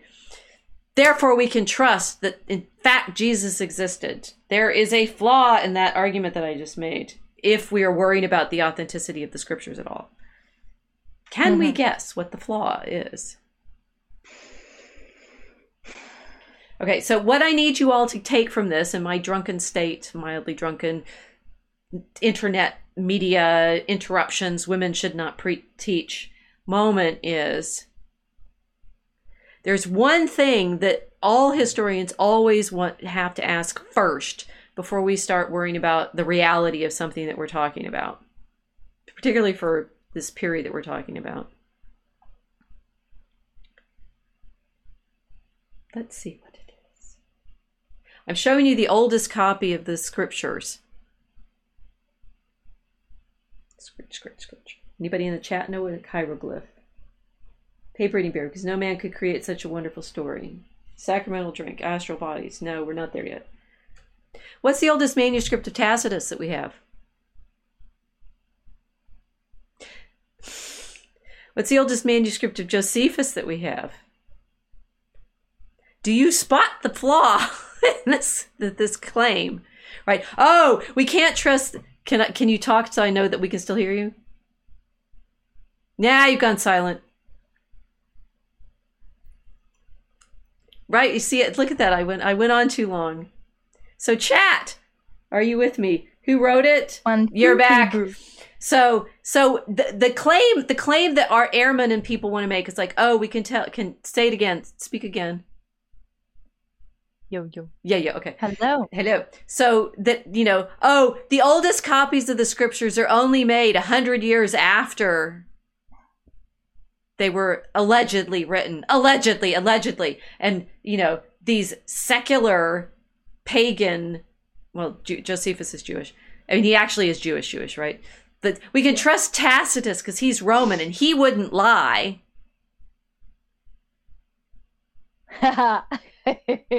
There's a joke in that. Or there, that too, right? But we can trust Tacitus, Sorry. right? Tacitus, who's writing the histories of the Roman emperors, and he's going to be much more reliable than those lying Christian proselytizing gospel tale spinners, hmm or any of them, right? It's like this holds for absolutely every classical author we know.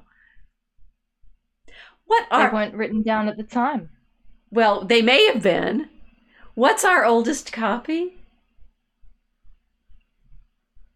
of any of these texts?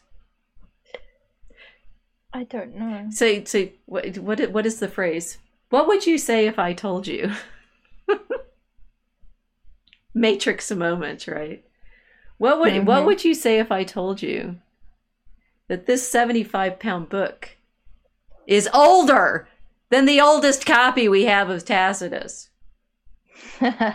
Oh, and apparently, I looked this up briefly on Wikipedia today. There is like some debate over whether or not Tacitus is a forgery because the oldest manuscript we mm. have is 9th century from Gaul, St. Gall, right? A lot of the, the, the, the joke on everybody, on absolutely everybody, I'm going to hammer this in. And if I hear anybody in any of my media moment, media reach, making this argument again, the it, you believe the existence of the classical world? Really? You really really really believe that the classical world existed? Plato aristotle cicero tacitus livy it's livy not livy because i did classical who knows? How well okay there's like poetry so we can figure out how it's scanned you believe any of Go off, Queen. go if you believe any of those classical authors even existed, you've fallen for the monastic comp- copyists. They made it all up. Prove me wrong. You can't. You remember that? You remember that day in our in our poetry chat when Ken was trying to convince us that there was no time. There was the early Middle Ages was collapsed into what you know, like three hundred years. Oh yes, I remember that. Mhm. That was, Yeah, and yeah, I was like, no, there's too many manuscripts. It couldn't have all been made up. I mean, you could make an argument that it was all completely made up by monks in Switzerland, because most That's pretty funny. it's, it's hilarious, right? Because they got altitude sickness. They got dizzy. and to Gall, go and they made it all up history. because so many of our oldest copies of all of the classics, Tacitus, you know, Cicero, they're, they're discovered in you know the 14th and 15th centuries. I, I, I think I think our our, our um, cover for this um, episode is going to be an image from the name of the rose because like they're copying all the manuscripts in that monastery in northern italy and like what if the library burned right? We wouldn't have the ancient world. Well it did burn several times but more to the point the oldest copies of most of the classics we have and this includes the greek stuff is medieval right? Same with dun, dun, dun, the hebrew bible. I love that bit right don't tell me you've gone quiet again. Speak. Oh, yes. Reset. I can't hear you.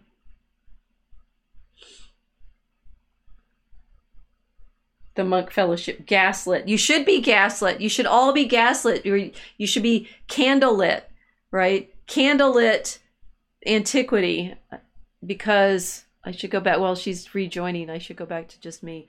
Candlelit Antiquity, because in fact, all of these books are copied in the same period. Are you back? You're back. I. It's, like the the I think you are. No, you are. You definitely. It's like you come back and I don't. Is there? Are you getting any like notices on the? No, no, nothing. just goes out. No. It's just It's my rant. Once I rant too much, the internet cuts my cuts you off. No, this is not fair. every every stream we have something meta that happens It's topical to the stream. Mhm. Today it was women shouldn't be teaching. My microphone turns itself off. You're arguing about the age of documents and manuscripts, Yep. And I can't log on to the internet. Ah. So that's what's happening. So, so I mean, fundament, just absolutely fundamentally, the problem, the problem with the argument is like that the the monks made all this stuff up is well, then the monks were pretty inventive because they made up the entire his timeline. Mm. Not just not just like dating and the joke about like you know whether the the shepherds know when it is AD. It, It's it's there's a closed loop problem of the physical evidence that we have that these manuscripts, at least they're you know papyrus. I I'm not sure. I think with the papyri they haven't done carbon dating on them yet, but even even carbon dating has a closed loop problem of to verify the the dating you have to have correlations across different samples. So if Yeah. we're trying to know the past, it it might as well. I mean, Ye keeps saying this. It's like I'm in the present now because I'm a present. It's like fundamentally. I mean, epistemologically, we're always only dealing with the physical stuff we have in our environment right now, and then trying to figure out how old it is. Yeah.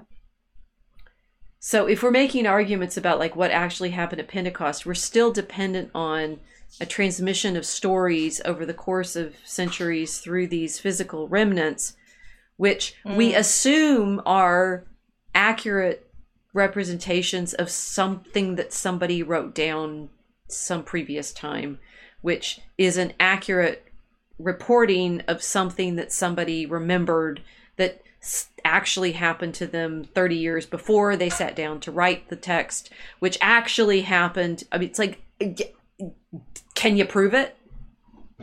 Mm. I mean, and and just so you modernists don't like get comfy and think, oh yeah, well I've got typed documents that prove such. A, yeah, you do. Nobody lies. You, you, do you see the peril of being a historian? People stopped lying in the Enlightenment. What are you talking about? Oh yes, all of our all of our archive, all mm-hmm. archi- archive in the present is all completely reliable and truthful. yeah, and nobody lies. Yeah, nobody know. lies in recordings. You can tell exactly what happened when I don't know Nick throws that drink in the in and out because it's perfectly framed by oh wait the person who took the video. Was it staged? Who knows? Yeah, so it's a media issue. Always. So Christianity is a media issue. Yes. Yeah? Yes. All right. Fantastic. And then we have the uh, then we have the uh, the difficulty in deciding whether or not the medium of the church is trustworthy, or we're going to fall on an external medium that is not the church for our uh, understanding of the historical timeline yep. and whether or not things are uh, trustworthy. Yep. Fascinating. So there we come to the point of the church being the platform of Christianity, and without that, we lose our historicity. And then we are entering into.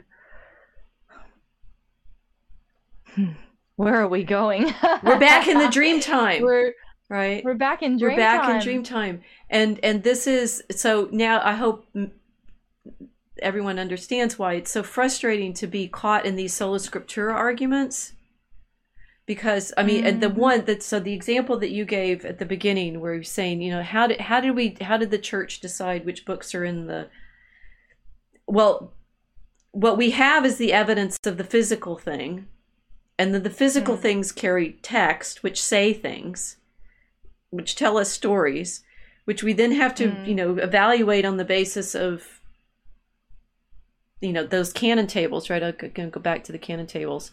Um, you know comparing across different versions and so forth of what you know we, we say well like if they all agreed if they all agree it definitely happened uh okay you were talking about the red letter stuff.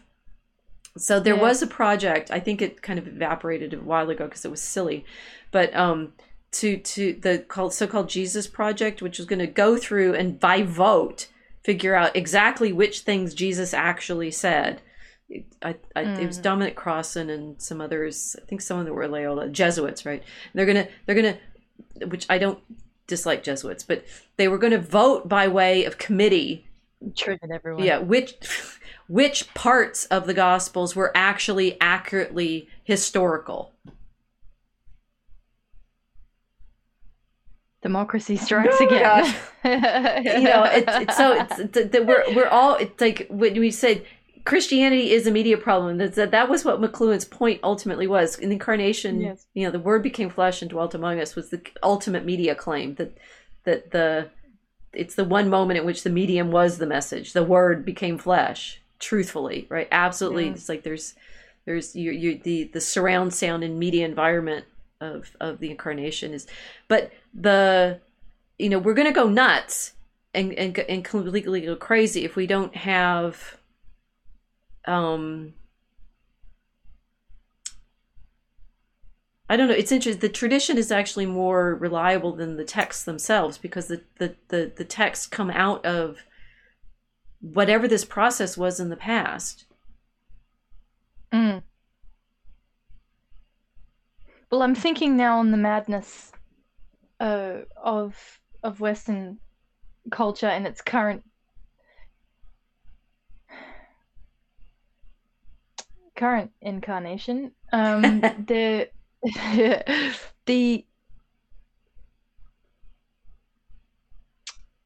the status quo for Westerners right now is that we are not looking at the church as the medium of our culture. We're looking Right. at everything else as the medium of our culture. So, if that's the case, we're constantly having to deal with. Again, it goes back to the previous conversation we had about the rolling wheels of fan fiction, Right. but this is essentially compiling a narrative via committee that has divorced itself from uh, a desire for unification with Christ. So then the argument is is human nature sufficiently reliable in its unredeemed form to be able to compile narratives that are trustworthy versus putting our faith in the compilation of the Bible from a community that sometimes took hundreds of years to write documents down for us. You know what? Mm. Do you know what I mean? I'm not sure if I've described this very well. Well, I understand what you're saying, and it's exactly right. Mm. That's exactly that the lag problem. time, yeah, that lag time between the apostles walking around with Christ and then the beginning to write everything down and to compile the gospels and get everything into a written form requires an an a it, it does it requires faith and trust that that community were honest enough and reliable enough to have compiled their narrative accurately and historically now people could say well you're putting a lot of trust in those people but what what you've described is that western civilization without the church is still doing the same thing Yep. we're still falling on a consensus of committee to create our narratives for us so in both cases we have faith Right. there's no difference there's no distinction except for whether or not we're willing to have faith in the people which were uh, within the early Christian church or whether or not we're going to fall on people which are rejecting the church completely. Well, so well said. The the irony of all of this is that the way, the reason that Christians care and the reason that we mm. care in Western civilization is because of the incarnation. That we and I've I, I have said this before. It's like history as we're talking about it now. This need to prove that his, Jesus was historically real is itself folded into faith, right? That like if we want the Jesus in history, and we're going to go through all of these, you know, proof texts of figuring out exactly when the oldest manuscript was and exactly. I'm, I'm showing Jesus revealed here, but I'll, wait, go back to the canon tables, right? That we we do this exercise of comparing the different texts. All of this apparatus of scholarship is developed by mm-hmm. Christians because it matters to make the claim that Jesus entered into time in the in in the way that we believe. So the the sort of you know trying to disprove Christianity by way of the um like technical methods of proof that were developed by Christians to prove the incarnation, it it tends to collapse on itself. I mean, the but the hilarious thing to me is it's like if you don't believe that you don't believe in the in the reality of the incarnation, you you shouldn't believe in the reality of any history by this point because even our dating of the manuscripts is is, is problematic. But that the ancient world exists only in copies of texts made in I mean, usually like the 11th, 12th, 13th centuries, we don't have older versions of them. So they literally could have all been, and this is for my historiography class that I'm doing in the winter for the undergraduates, the, the, the Tartaria problem. They just, it, the, the guy mm. who writes the Tartaria argument just goes straight with that. It's like all of it's written in the 11th century. There's, there's no ancient past. It's all completely invented in the 11th and 12th century. Mm. Never mind Christianity, right? There's no Rome. I mean, there's some rocks, but what do you know about rocks, right? It's so it's a uh, you know this is fundamentally the problem for history that we only know what we know because it's in one it's in language, two it's somehow transmitted to us into the present. Um and um you know, is it myth? Is it history? Like the, the Tolkien stuff that I've done is also, you know, sort of playing with this problem of which stories do people find most believable? Mm. Well, that's a very good question. Yeah. Because it's not just a story, it's a storyteller, isn't it? Yes. Mm. So the the fun the fundamental sort of uncertainty that we want to give you in this context is if you pick up this this kind of book, open it up and say it says here, therefore you have to live by it. I mean, the book itself tells you more. So I'm showing you. I've been showing you in the slides the the sort of support apparatus for the Codex Amiatinus. I mean, all of all of these different ways in which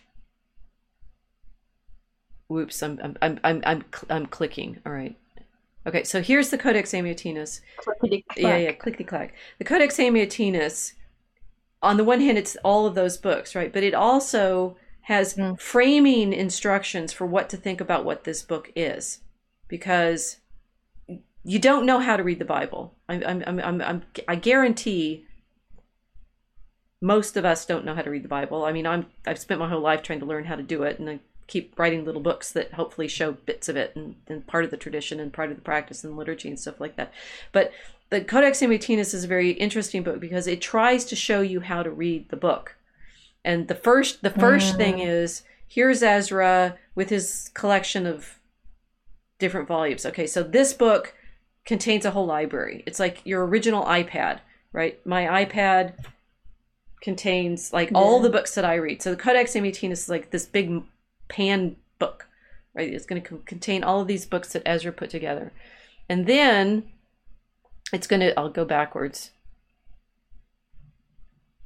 It's going to show you, like, you know, things like, oh, wait, no, that's the wrong direction. I did a lecture on this in Lisbon and I did this better in the lecture.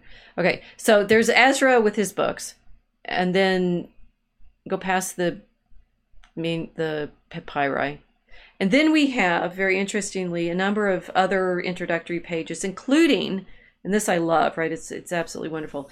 This purple page.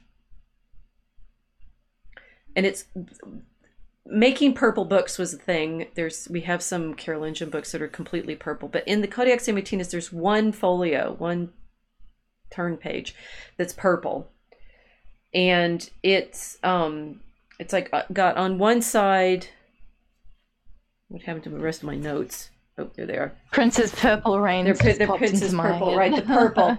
on on one side, it has a prologue, and it talks about you know how to read what this book is, right? How to read the scriptures, and it says it's the Old and New Testament stuff. And you have one side and then the other, and on the back side, it, it has a list of the books, okay, that are in, included in this book.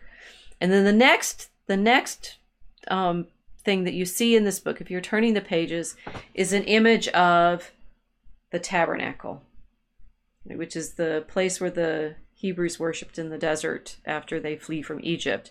And the the tabernacle has a veil, right? And in this in this image, the veil is on the outer court, but it's it's like this purple page is shown you to see to read this this book correctly, you have to pass through the veil. You have to pass through the interpretive frame to know what it is that you're looking at. And guess what? The interpretive frame is the worship. It's the liturgy. It's exactly what you were saying. The those Ethiopian guys said in the video, right?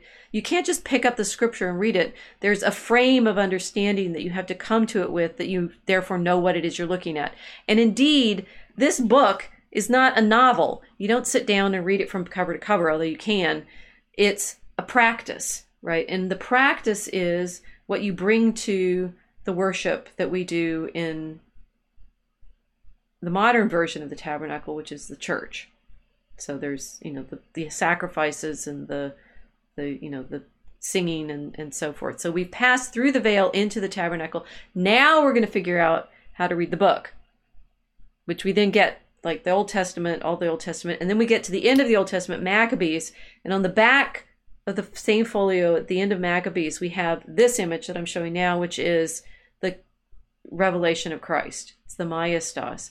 And Christ is shown in heaven, surrounded by the angels. So he's like an ark, the ark, but surrounded by the four gospels. So we only see Christ clearly through the harmony of the gospels, which we then get the canon tables for. right? So there's this whole repertoire of frames that you go through in order to get to the place where you understand what kind of story it is you're you're reading.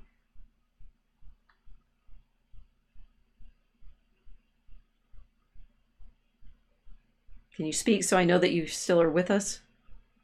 No, we lost you. Got to start over. There you go. We have okay, so now the chat's woken back up. In and out of the veil, gone in and out, in and out, all in and out of the veil, right? So yeah. Mel, script and papyrus created the social environment we think of in connection with the empires of the ancient world. McLuhan, uh, yes, absolutely. Okay, so we've gone through the veil. You're back.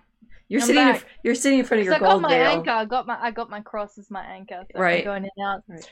Um. And the, the thing is, modern Bibles tell you this kind of thing too, but most people don't think of all of that right? It's like, I mean, well, the problem with Genesis is it doesn't say who wrote it, right? But we've got prefaces. Actually, this Bible doesn't have enough.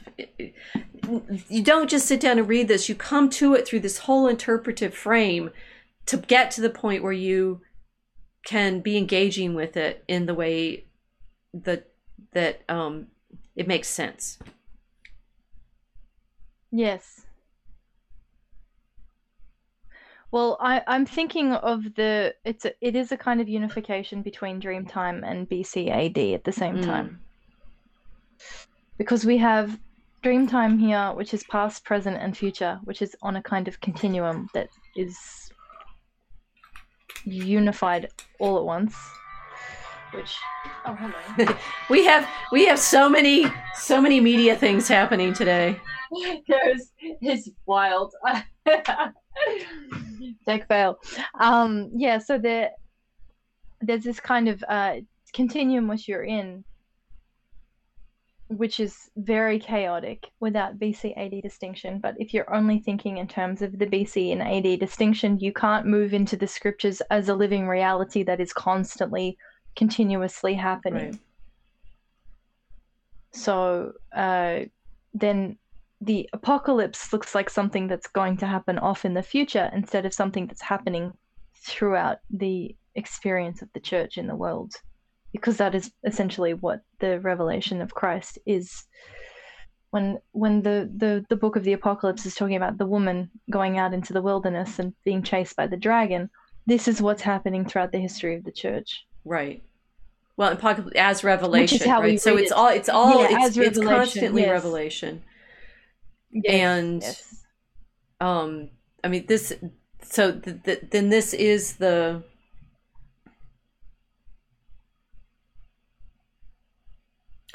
it it so how do i say this you you do actually have to believe in heaven and earth in order for this to make sense um that there is a eruption into our understanding from heaven. And that the mm. scriptures are giving us this this frame to be able to see that. And that they are i'm showing now the rainbow image of the scriptures talking to each other. The scriptures talk to each other right? It's like it's not just this you know beginning to end book. It's it's constantly referencing back and forth. So i said matthew was you know referencing the the fulfillment. But that the apocalypse only makes sense if you know what it's revealing in of, of Genesis. The prophets are yes. only understandable if you see Christ, you know, fulfilling what they said about him. That this this self-referentiality of the of the scriptures is is is a you know a representation of the self-referentiality of the incarnation that God shows himself to us through Christ and that we have to then see how that touches on everything else and that that is mm-hmm. always what the church is trying to say is this is how we test the truth of something is it, does it resonate with this reality mm. in communion right. not individually right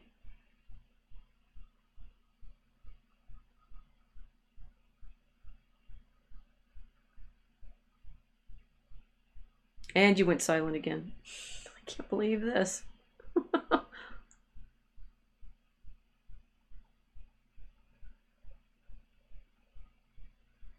with the saints. Yay! Yes, they're resonating with the saints. I don't know why this is I'm happening. doing, I'm doing battle with the microphone demons now. It's well, it Yeah. as as you as usual topic topically for our theme. We got to pick something next Yeah. time that doesn't do media interruptions. So oh, We what's what's interesting is I'd say we have trust in the reality of history because we actually believe in this kind of correspondence in other Yes. ways.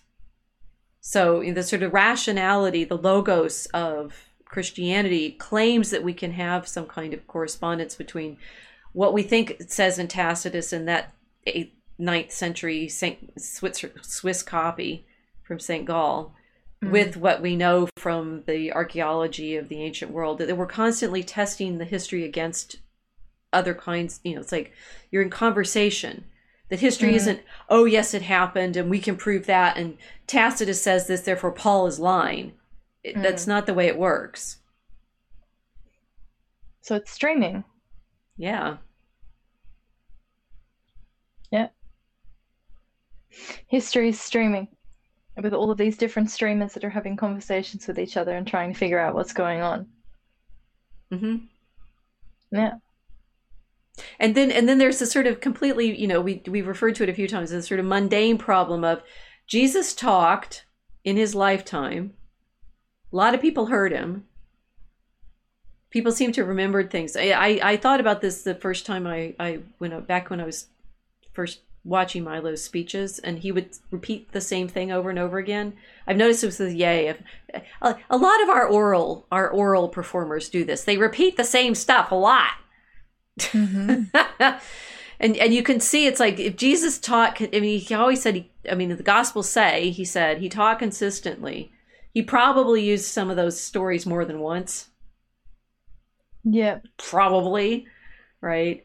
Um, it you know that our our sense of the the what Jesus actually said is is about the same as knowing exactly what you know if you you'd have to listen to all of Owen's streams to know exactly what Owen said and they're recorded and such but you could listen to a bunch of them and then come away from it going yes he said that. That's the kind of thing Owen says over and over and over again. That's the kind of thing Yep. Vox says over and over and over again. That's the kind of thing yay says over and over and over again. If it's sung it's it's actually more durably memorable because you can sing it again and Mhm. again and again. But you, we can see this in our media moment now the streaming. It's like the people say this probably one of the reasons i'm hard to understand is i don't repeat myself enough. So we can assume that jesus in his teaching to the people repeated various anecdotes and stories a number of times um, that somehow because the oral the, we're in an oral culture there's always an oral culture because there's always people mainly Mhm. talking and then some of that gets media recorded in other ways It's like hip hop. yeah Yeah, it's like hip hop. It's oral culture that gets recorded and distributed and repeated. Yeah. Yeah. yeah Yeah. yay Yay. So, I, is. I mean, what's delightful about this is it means that we are in a moment, as we started with Yay, right, in which we can actually see this kind of um, moment playing out. Right, this this this this person who speaks in a way that's memorable to crowds, that then begin living by the phrases that he uses, which is why you know we worry about it and it's powerful and, and so forth because human beings seem to do this, and that Yeah. that then we test by I, I do think the fruit test is is appropriate. We test by the effect that this has on their their lives, on their interactions with Yeah. each other, on the culture that builds up around them, and that the church is you know it's it's that that that that community of worship, that community of remembrance, that community of um, storytelling, but it also becomes the the the the culture of the way people behave with each other and you know a fundamental value of that tradition is telling the truth hmm Yep. Confession. hmm over and over and over again the one thing that this tradition seems to say is let your yes be yes and your no be no tell the truth Yeah. about yourself, about each other. Don't bear false witness. There's nothing. I mean, okay, so there's some there's some casuistry that develops in the 17th or 18th century. Michael Hoffman has some interesting things about that. We're not doing that right now. This is not the history of the church, but the the um the sort of core culture of Christianity seems to be truth telling. I am the way, the life, and the truth. So Mhm. that at least is the standard that we're supposed to judge the tradition by. It tells us that. Yes. And I suppose the greatest witness to the veracity of their claim is that the saints were willing to be martyred for what they were saying. Yeah. You're not going to you're not going to be put to death willingly for something that you're lying about. One assumes not. I mean, well, I mean, I, like I said it years ago, like no one just decides to walk to Syria one day to tell stories about a resurrected Hebrew man, like, and risk death. Why? Right? Why would you do it? You know? well, I mean, with that, so we could we could do another stream on these sort of you know the collective delusion of of the resurrection, but it's it's an amazingly powerful collective delusion, mm. and it seems to, you know, it's like I think I think there's a th- this one was on Scrolls and Trolls and the the problem of you know sort of how do we know what is historically real. Um, I think the the what does it mean to live as a Christian? What does it mean to live by the things that you know were preserved and ended up being printed in these books? That I think is another another layer for us. What what does it mean to be Christian? If we're allowed to speak as women.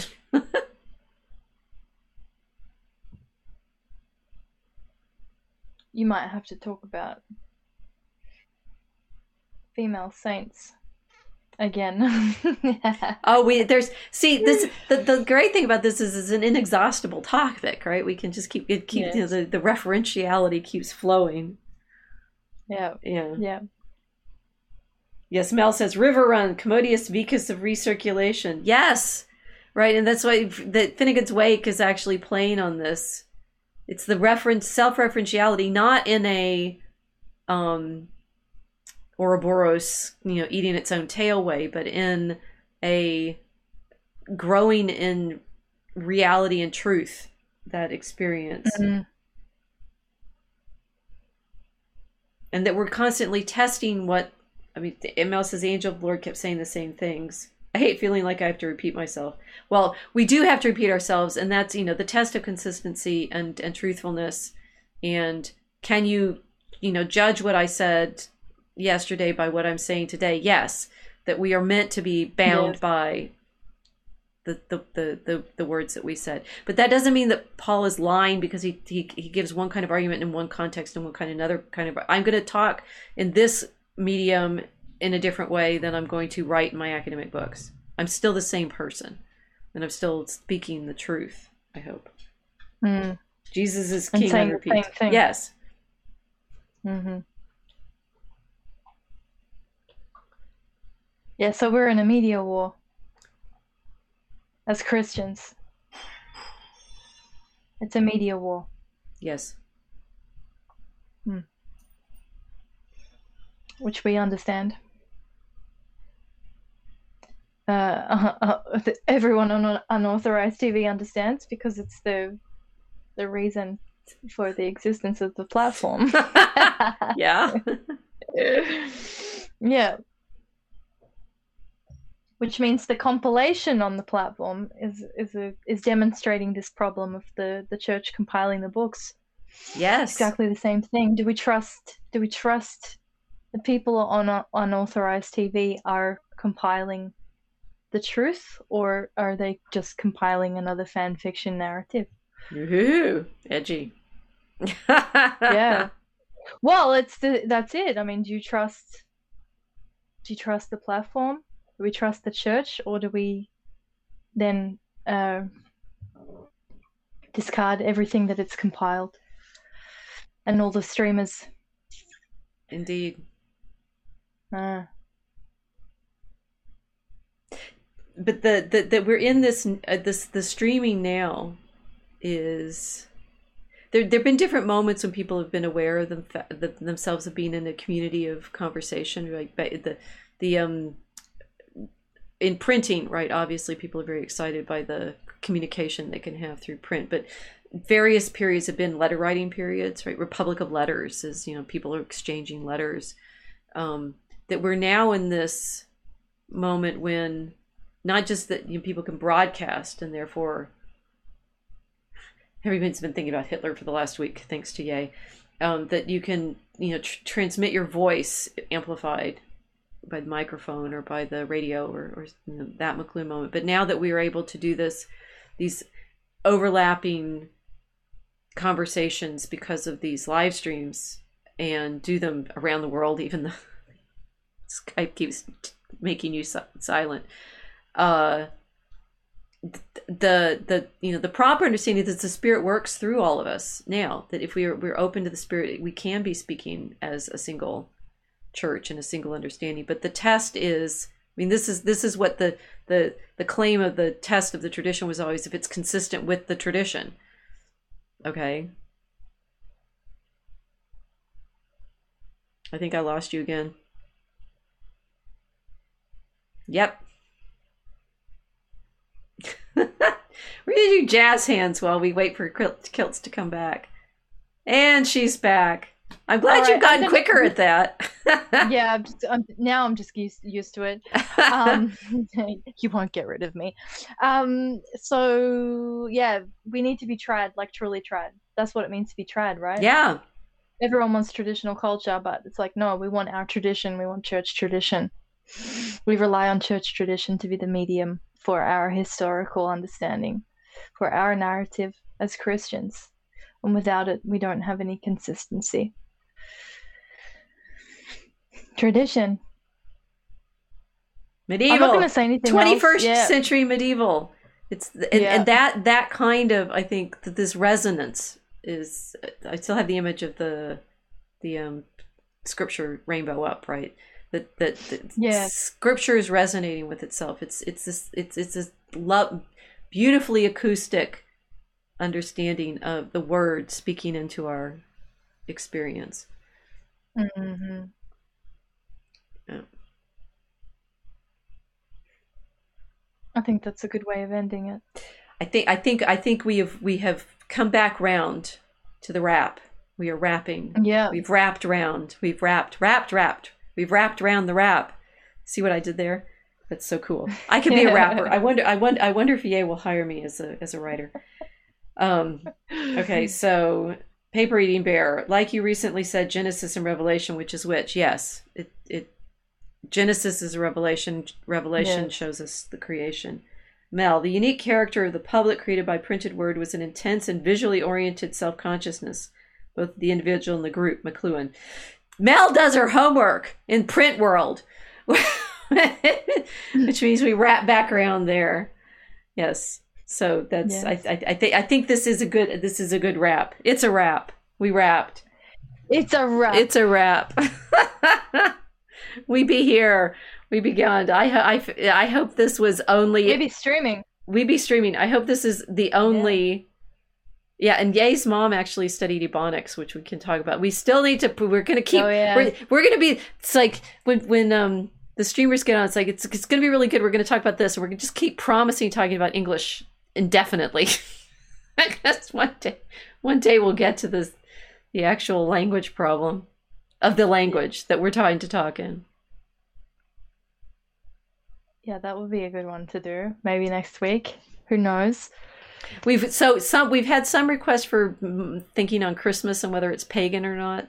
Blah. Uh, that'll be short. No, but um, and next week, next week I'm back in my mother's basement. Hopefully, so we'll have we'll have the meta levels of, of me on on on the the mom the mom internet. Yeah. Yeah, back in the basement. I'll be back in the basement. See, see, seen as some some streamers are no longer in their mother's basement. I'll be back in mine. No. Yeah. Basement catacombs. All right, Ooh. I'm gonna run. Ooh. I gotta go. I'm okay. Okay. Well, I you know, I think we did it. Did we do it? Did we did we make the point we needed to? I think so. Okay. I feel I feel like I can sufficiently hammer people now that are trying to give me the sola scriptura spiel. That was our goal. Thank you for joining us. Good night.